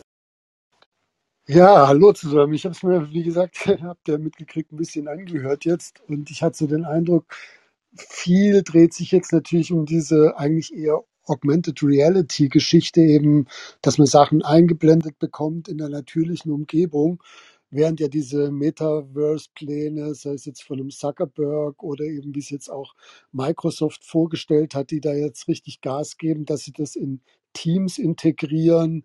Das geht ja tatsächlich dann einfach Räume, du hast ja gerade auch gesagt, eben wenn man sich zum Arbeiten treffen kann. Und das Ganze, das schaut natürlich alles noch ein bisschen cheap aus, aber das war, ist es natürlich eben nicht. Das sind jetzt halt mal gerade die ersten Schritte. Aber das eigentliche, was die ja vorhaben, ist ja tatsächlich so ein richtiger virtueller Raum. Ich habe zum Beispiel heute ein Beispiel gesehen von so einer Kryptobörse, die jetzt auf der Blockchain sich in einem 24. Stock von Skyscraper dort ein Büro eingerichtet hat, wo man dann praktisch virtuell hingehen kann. Und das ist alles natürlich noch ja, für uns schwer greifbar und die tun ja dann immer so, als ob das dann genauso wäre wie das tatsächliche Erleben, was es natürlich nicht ist, sondern du hast dann noch eine größere Abkapselung, wenn die Leute sich eben Datenbrillen vorschnallen. Also ich glaube, das ist sowieso ein bisschen Hinderungsgrund. Das ist nicht geil. Ich habe eine andere Firma gesehen, die machen jetzt, oder es gibt ein paar Firmen, die machen eben Kontaktlinsen, die dann in Verbindung teilweise mit Datenbrillen funktionieren. Also das Ganze ist dann schon mal wesentlich leichter und hat eben dann auch den Vorteil, wie bei einer Datenbrille, dass es abgeschirmt ist, aber gleichzeitig auch noch den Vorteil von dieser Augmented Reality, dass man nicht völlig von der Umgebung ausgeschlossen ist. Na, auf jeden Fall, sorry, dass ich jetzt gerade so viel da auf einmal damit reinbringe, aber ich denke mir auch, dass das es ist wahnsinnig spannend und ein Treiber wird natürlich Verkauf sein.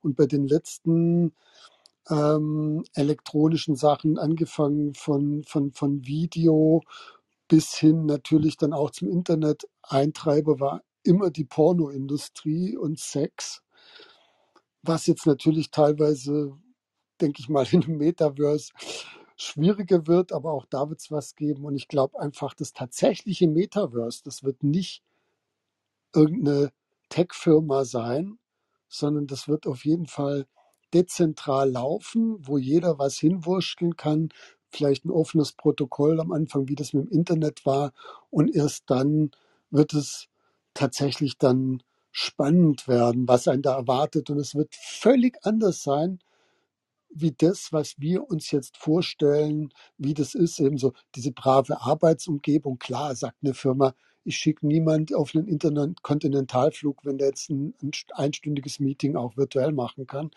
Aber jetzt so tatsächlich dann dieses Einkaufen gehen und ähm, das Erleben. Also ich bin gespannt, wie sich das entwickeln wird. Ich glaube, du hast auf jeden Fall gerade einen sehr, sehr guten Satz gesagt. Ähm, wir können uns das auch nicht vorstellen. Und da bin ich auf jeden Fall komplett bei dir. Und auch zu dem Thema Offenheit und so, das sehen wir, glaube ich, eigentlich ganz ähnlich.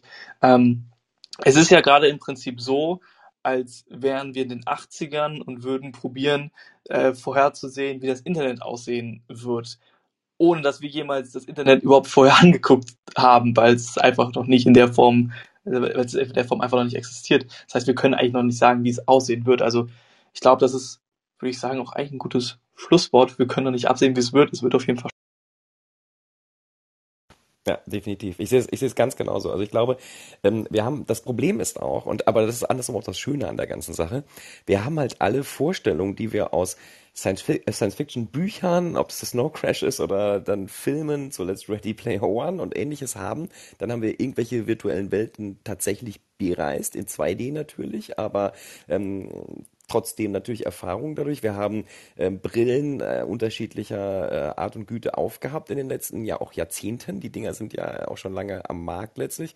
Und ähm, was tatsächlich am Ende in 5, 10, 15 Jahren die Realität sein wird, das werden wir alle sehen, weil das werden wir ja bauen. Also ich sehe das genauso wie du, Matthias. Äh, das werden wir bauen. Wir haben dieses Web gebaut oder an dem Web mitgebaut und in, an irgendwelchen Apps mitgebaut und genau das Gleiche wird jetzt wieder passieren.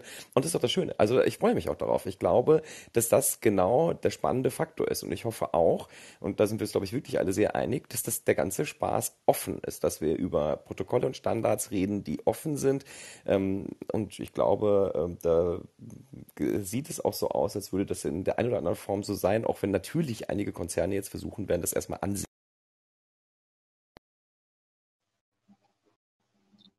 Ja, ich glaube, die werden einfach Nischen da belegen und da gewisse Services anbieten und dann werden andere Sachen dazukommen. Ich denke tatsächlich, ein Teil ist tatsächlich, dass es günstig ist in einer vernünftigen Art, dass man da, da teilnehmen kann daran. Das ist mal wichtig und eben, ich glaube auch so diese Voraussage, es wird wahrscheinlich auf eine Art schneller gehen, als wir denken. Und vielleicht ist dieses Augmented Reality tatsächlich auch ein sehr gangbarer Schritt dahin. Und auf der anderen Seite wird es noch länger dauern, aber bei der Entwicklung, also auch was sich gerade da so tut, also ich muss echt sagen, Früher habe ich immer gedacht, ich bin immer echt ganz gut informiert und so auf dem Laufenden, aber wenn man sich das alles nur mal anschaut, was hier eben Blockchain-mäßig geht, NFTs, was auch alles eine Rolle spielen wird, dann eben Ausstellungen, aber es wird halt letztendlich, klar, kann man auf ein Konzert gehen, aber es ist nie das Feeling wie das, das wir früher hatten auf einem Konzert, ohne dass alle ein Smartphone in der Hand hatten. Es wird halt anders sein und es wird dann vielleicht auch geil sein und vielleicht wird dann auch das Konzept Konzert sich ändern. Und ähm, ja, spannende Geschichte. Also auf jeden Fall ähm, vielen Dank, dass ihr das Thema hier aufgebracht habt, weil das ist einfach extrem aktuell. Also wenn du dich zum Thema Metaverse ähm, einmal auf dem Laufenden halten möchtest, es gibt einen sehr, sehr coolen Twitter-Account, at Metaverse bzw. at Metaversum auf Deutsch. Da werden so die wichtigsten Informationen immer zusammengefasst, den kann ich dir sehr empfehlen. danke, danke. ja, witzig. Wir haben, ähm, wir, wir haben auch diese, dieser Kanal hier ist neu, dieser Raum. Ähm, ich habe den heute mal angelegt. Das war interessanterweise war der Nick auch noch frei hier. Ähm, das ist äh, sonst irgendwie die Ausnahme. Also ähm, wir gucken mal, ob wir das demnächst häufiger machen. Wir testen auch gerade diese Replay-Funktion und gucken, ob das funktioniert und wir das sozusagen als Podcast-Alternative benutzen können. Das war eigentlich der Grund. Wir, wir babbeln jetzt zwar schon seit zweieinhalb Stunden, aber man kann sich daher jetzt ja auch vielleicht dann, wenn das alles funktioniert, morgen noch nochmal anhören, äh, also wenn du Lust hast. Und ähm, ja, ich bin mal gespannt, was wir. So Leute, nachdem das Ende jetzt schon 25 Mal angekündigt worden ist, ich klinge mich jetzt aus. Ich muss jetzt zu Bett, weil morgen früh ist die Nacht rum. Es war super spannend. Ich danke recht herzlich und bis zum nächsten Mal. Danke, dass du dabei warst. Ja. Hat mir auch sehr viel Spaß gemacht heute. Ja, Dito, vielen Dank und äh, wir hören uns wieder hier auf TikTok, auf Twitter. Es wird sich was finden. Schönen genau. Abend zusammen. Ciao. Wünsche ich euch auch. Ciao.